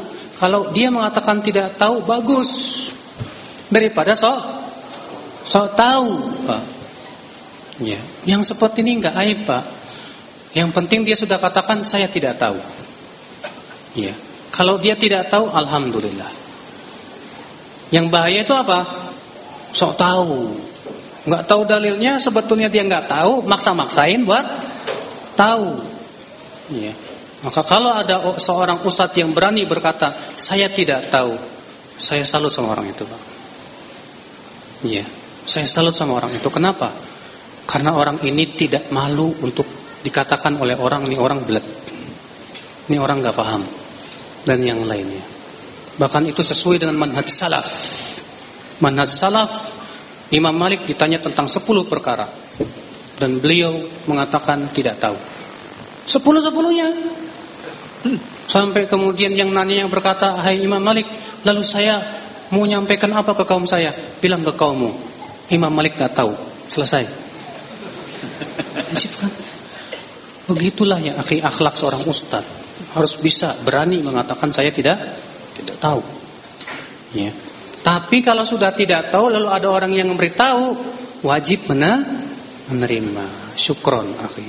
Ini udah nggak tahu, dikasih tahu nggak mau tahu. Nah ini yang payah pak. Ya.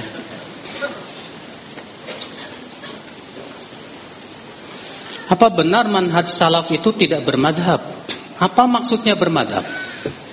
Kalau maksudnya kita harus fanatik kepada satu madhab, nggak boleh keluar darinya, betul. Manhaj salaf tidak demikian.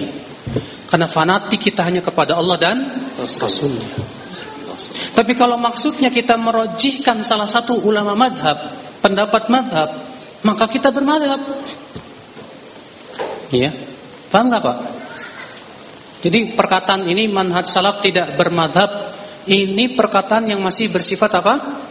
Global Maksudnya tidak bermadhab apa? Paham? Ya Mau bertanya untuk menyikapi orang tua yang berbeda pendapat dalam melakukan ibadah tradisi di Indonesia Bagaimana ya merubah cara pikir orang tua? Ah, antum nuntut ilmu dulu deh kalau bisa kalau antum belum mampu, maka antum tingkatkan kemampuan. Karena untuk berdakwah butuh il, butuh hikmah, butuh waktu. Maka kalau antum merasa tidak mampu, maka ketidakmampuan itu Allah maafkan. Yang terpenting adalah yang antum kuatkan dulu ilmu antum deh. Kalau antum sudah kuat ilmu antum sedikit demi sedikit sampaikan ke orang tua yang terpenting dulu. Masalah apa? Tauhid, masalah syirik itu dulu, masalah akidah. Kemudian pahamkan kepada orang tua tentang pentingnya kembali kepada Al-Quran dan hadis. Pahamkan kepada orang tua bahwa para ulama kita hormati, tapi bukan berarti kita mengkultuskan mereka. Tetap ulama pun kita nilai dengan Al-Quran dan hadis. Paham nggak Pak? Iya.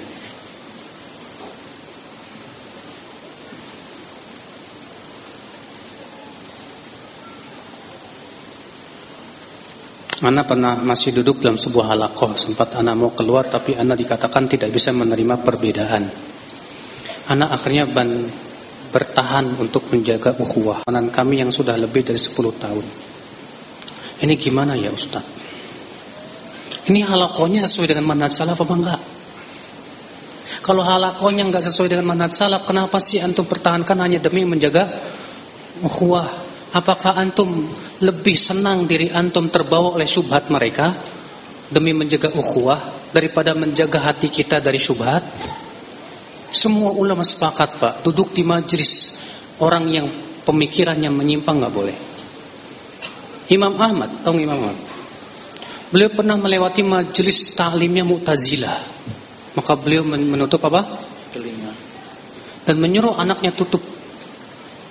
Imam Ahmad berkata kepada anaknya, "Hai anakku, hati kita lemah sementara syubhat menyambar-nyambar." Imam Ahmad hafal satu juta hadis, Pak. Masih begitu. Antum berapa hadis? Kita ini ya, 40 hadis saja nggak apa lebih berani dari Imam Ahmad. Allah lebih berani dari Imam Ahmad untuk mendengarkan apa? Syubhat. Banyak di antara kita kita nih zaman sekarang pak punya sifat apa? Penasaran yang nggak bagus. Penasaran pengen buka websitenya orang ini, baca baca baca baca. Akhirnya apa? Karena keilmuannya masih lemah. Akhirnya apa? benar juga, jangan-jangan dia benar nih. Hi, antum belajar aja gak becus, udah berani buka ya tempat-tempat syubhat. Orang kayak gini ini mudah sekali terseretnya pak. Imam Ahmad yang sudah hafal satu juta hadis saja masih nutup gini. Haula wala quwata illa billah. Ada itulah ya akhi, ya. Penting ya untuk Berhati-hati dalam masalah din penting. Memilah dan memilih guru itu penting sekali di zaman sekarang. Kalau di zaman Imam Ahmad, mereka berkata apa? Kami kalau mau ber, mengambil ilmu dari seseorang, kami duduk dua bulan memperhatikan orang itu. Dan kami bertanya-tanya ke orang, bagaimana dia, akidahnya, keilmuannya, dan yang lainnya. Sampai-sampai yang ditanya bertanya, apakah kamu hendak menikahkan dia dengan anakmu? Sekarang enggak, kita enggak punya manat seperti itu. Ya. Imam Barbahari yang wafat tahun 327 Hijriah sudah mengingatkan jauh-jauh hari zaman berapa abad yang lalu. Ya, Iza i'lam rahimakallah, undur rahimakallah, lihat oleh kamu setiap orang yang berbicara dalam agama di zamanmu itu. Jangan tergesa-gesa untuk kamu ambil atau untuk kamu tolak. Sampai kamu periksa ada enggak seorang sahabat atau ulama terdahulu yang mendahului. Kalau tidak ada, buang jauh-jauh. Kalau ada, pegang. Itu Imam Barbari, Pak. Kalau kita kan manhaj kayak gini ini asing dan aneh. Sementara kita menganggap saya manhaj salaf. Tapi karena kurangnya pemahaman tentang hakikat manhaj salaf, akhirnya manhaj yang lain pun dilalap juga. Iya. Bahkan sebagian orang mengatakan apa?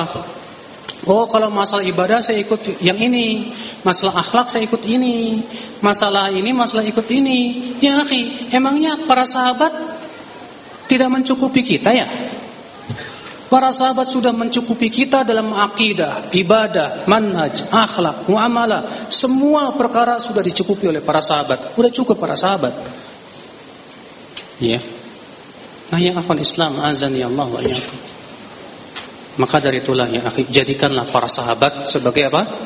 Parameter kita dalam memahami din. Allah. Jam berapa, Kang? 15 menit lagi, Ustaz. 15 menit lagi.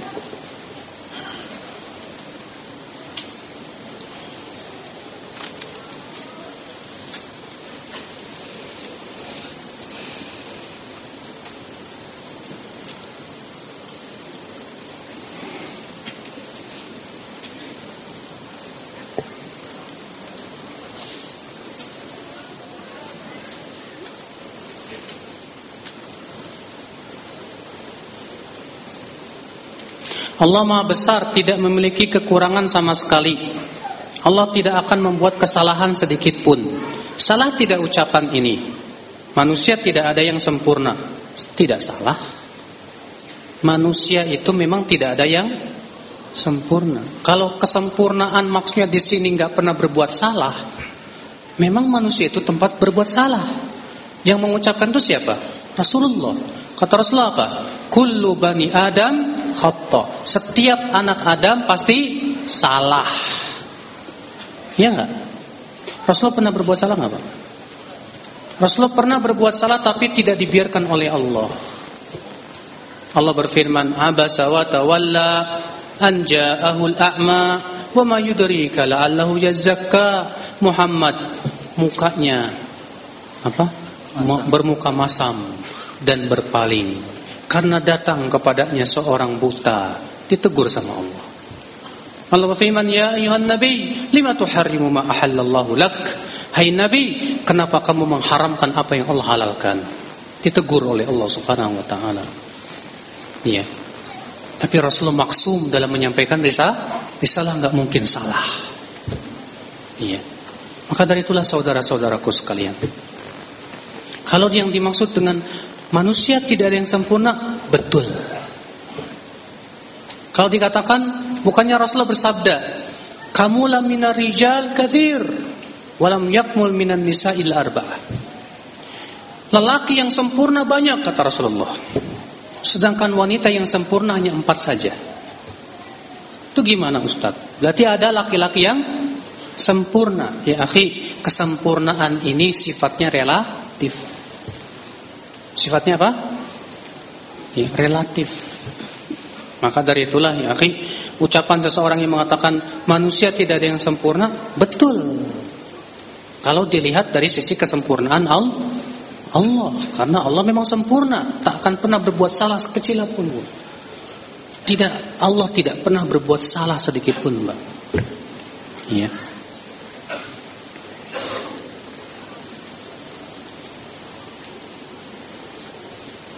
Ustadz banyak jilbab cadar dibilang teroris. Terus kita harus gimana? Ya sabarlah. mau, mau gimana lagi Pak? Mau ngelarang, eh kamu jangan sebut saya teroris ya. Nggak bakalan bisa. Para sudah saya sebutkan di Rasulullah aja disebut apa? Dukun, penyair dan yang lainnya. Sabar, sabar. Justru itu menambah dan mengangkat derajat kita di sisi Allah. Insya Allah. Apakah benar jika mengatakan di alam semesta ini adalah makhluk kecuali Allah? Minta penjelasan karena yang saya tahu Al-Quran itu kan bukan makhluk. Karena Al-Quran memang berasal dari Allah dan ucapan Allah, maka pasti bukan makhluk. Maka semua yang berasal dari Allah bukan makhluk. Karena Allah bukan makhluk. Selain itu makhluk, arash makhluk dengan seluruh kesepakatan ulama. Arash itu makhluk dengan kesepakatan seluruh ulama. Iya. Demikian pula kursi makhluk, malaikat makhluk. Surga dan neraka apa? Makhluk. Iya. Nah ini saudaraku sekalian, selain Allah makhluk. Yang yang yang berasal dari Allah bukan makhluk, itu Al-Qur'an.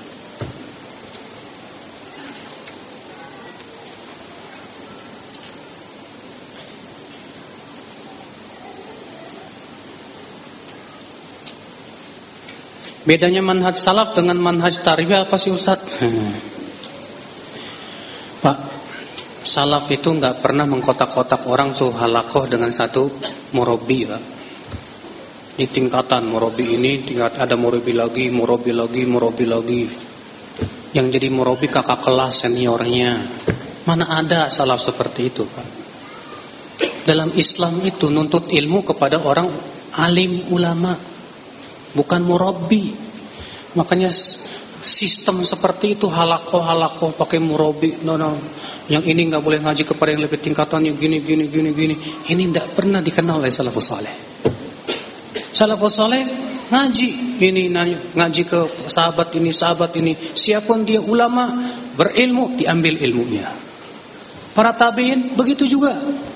Tidak mereka tidak pernah memilah-milih ah saya lagi ikut halakohnya Ibnu Abbas nggak boleh yang lebih tinggi. Mana ada mana seperti itu pak Ya. Maka dari itulah ya akal Islam. Adapun kalau maksudnya begini, ini tingkatan pemula, jangan dulu naik ke tingkatan lebih tinggi dalam artian menuntut ilmu. Naam, Kalau seperti itu betul karena tidak mungkin orang yang pemula langsung ke tingkatan yang lebih berat keilmuannya. Antum belum pernah belajar usul fikih bahasa Arab, tahu-tahu duduk di majelis bahas kitab Bidayatul Mujtahid. Uyang, Pak. Bengong, siapa maksudnya ya? Kenapa? Karena bukan tingkatan antum. Iya. Terkadang aja ya, seorang dokter yang masya Allah ilmunya luar biasa, contoh dokter Erwandi, kalau ngomong masalah fikih muamalah antum bengong. Maksudnya apa sih? Apa sih? Ya. Karena antum belum saatnya belajar, antum belum punya dasar misalnya. Sering terjadi seperti itu enggak? Sering terjadi. Maka kalau kita belajar harus dari dasarnya dulu. Fikih dasar, akidahnya dasar, kitab-kitab dasar, kuasa daya dasarnya sudah dikuasai naik. Kalau seperti na'am ini sesuai dengan manhaj para ulama, sahih seperti itu. Adapun mengikatkan diri dengan sebuah apa namanya? halakoh tertentu, morobi tertentu dan yang lainnya sama sekali buat manhaj salaf.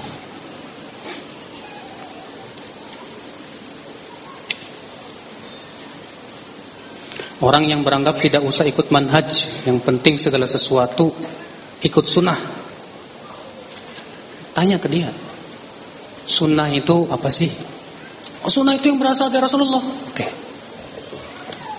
Para sahabat lebih paham dari kamu atau Siapa yang lebih paham tentang sunnah Rasul? Para sahabat atau kamu? Para sahabat, ya udah kenapa kamu nggak ikut pemahaman mereka? Oh saya lebih paham dari para sahabat. Oh, siapa kamu? Ya akhi, kalau ada orang berkata seperti itu, kita nggak butuh manhaj. Yang penting itu ikut sunnah. Saya mau tanya, sunnah itu apa? Oke, yang berasal dari Rasulullah. Baik. Para sahabat mengamalkan sunnah tidak? Mereka justru generasi yang paling paham tentang sunnah. Paham nggak Pak? Sekarang antum pahami hadis, sahabat pahami hadis. Siapa yang lebih benar, pemahamannya? Sahabat. Makanya dari itulah Pak, orang yang berbicara seperti ini karena enggak paham hakikat sunnah. Rasulullah menyebut khulafaur rasyidin sebagai sunnah tidak? Kata Rasulullah, "Fa innahu man ya'ish minkum" Sesungguhnya di antara kalian yang hidup nanti akan melihat perpecahan yang banyak. Apa kata Rasulullah? Fa'alaikum bisunnati dan sunnatul khulafai rasyidin. Tuh lihat. Hendaklah kalian berpegang kepada sunnahku. Apakah Rasulullah hanya mengatakan sunnahku saja? Hah? Tapi Rasulullah tambahkan apa?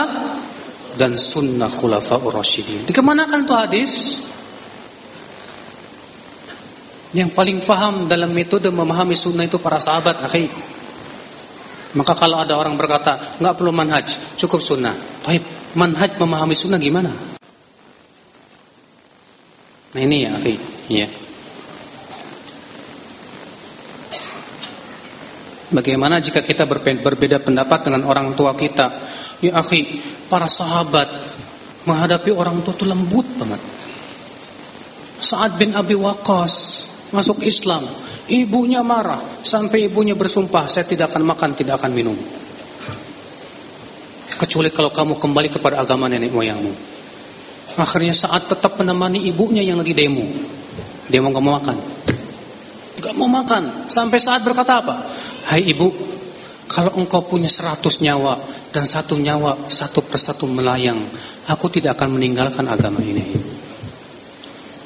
Mendengar itu ibunya akhirnya makan juga.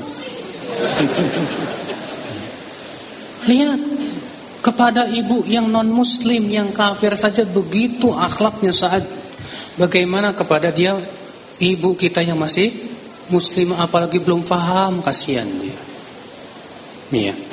Maka lihat adab para sahabat Rasulullah sallallahu alaihi wasallam.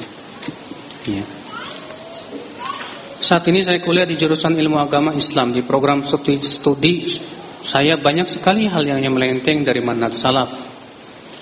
Banyaknya fitnah, syubhat dan bid'ah. Berdosakah saya jika bertahan di sini? Saya merasa heran justru antum. Kok bisa ya bertahan di situ? ya.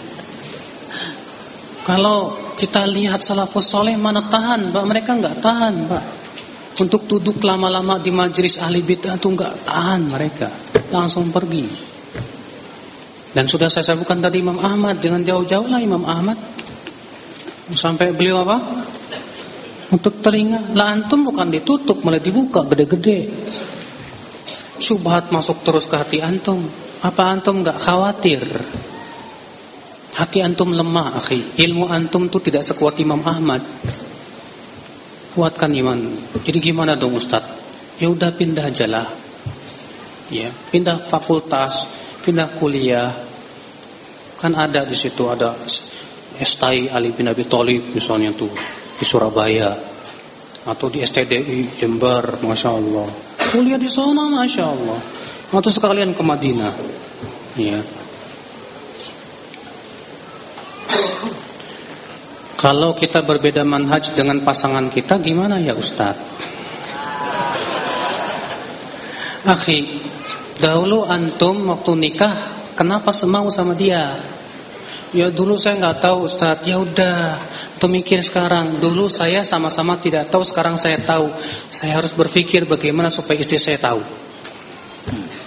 Itu dong kalau antum sayang sama pasangan. Ini enggak karena udah merasa ikut manhaj salaf istri wah cerek. Wah. Kasihan nih akhi. Dia pun karena ketidakfahaman dia, apalagi wanita banyak lemah pemikirannya. Kan Rasulullah mengatakan di agama itu eh, wanita itu kurang akal dan agamanya. Antum sebagai orang yang sudah faham coba ya berikan cara yang bagus dan menarik kepada istri. Jangan dengan suara keras, jangan dengan marah-marah, apalagi melotot. Jangan. Perlihatkan bahwa manhaj salaf itu manhaj yang indah. Sunnah itu indah. Lihat bagaimana Rasulullah mengajar orang yang bodoh, Pak. Lembut banget. Ada orang Arab Badui masuk ke masjid, kencing di masjid, bukan sholat, kencing. Rasulullah marah, melotot, enggak. Rupanya para sahabat yang marah mau dihentikan Rasulullah bersabda apa biarkan biarkan biarkan dia kencing setelah selesai Rasulullah menyuruh satu ember diguyurkan lihat lembutnya Rasulullah ada lagi sahabat yang baru masuk Islam pak pas sholat di sampingnya ada yang mau yang ada yang bersin haji alhamdulillah dijawab ya rahmukallah muka para sahabat semua melotot ke dia pak Ngomong lagi, kenapa kalian pelototi aku? Ah, setelah selesai sholat kata sahabat ini apa? Demi Allah, aku tidak mendapatkan guru yang lebih baik dari Rasulullah. Demi Allah beliau tidak mencaciku, tidak pula menghardiku. Beliau mengucapkan kepadaku dengan kata yang lembut, sholat tidak berhak dimasuki oleh kata-kata seperti itu. Lihat, ikuti manhaj Rasul. Ya, dan para sahabat setelah itu melihat Rasulullah begitu mengikuti gaya Rasulullah. Rasulullah lembut kepada orang bodoh, lembut. Ya. Ikhwata Islam azani Allah wa yakum qadar itulah. Apalagi sama pasangan antum berusaha untuk ya kalau memang beda manhaj antum pahamkan. Ya istriku sayang. Ya, kenapa saya ikut kajian sunnah? Ini loh alasannya. Ini dalilnya. Ilmiah, antum ilmiah dong. Hujahnya qala Allah, qala Rasulullah, qala sahabat, qala tabi'in, perkataan ulamanya. Kan kalau ilmiah enak, Pak. Iya kan? Ini alasannya kenapa saya ikut sunnah. Iya. Begitu.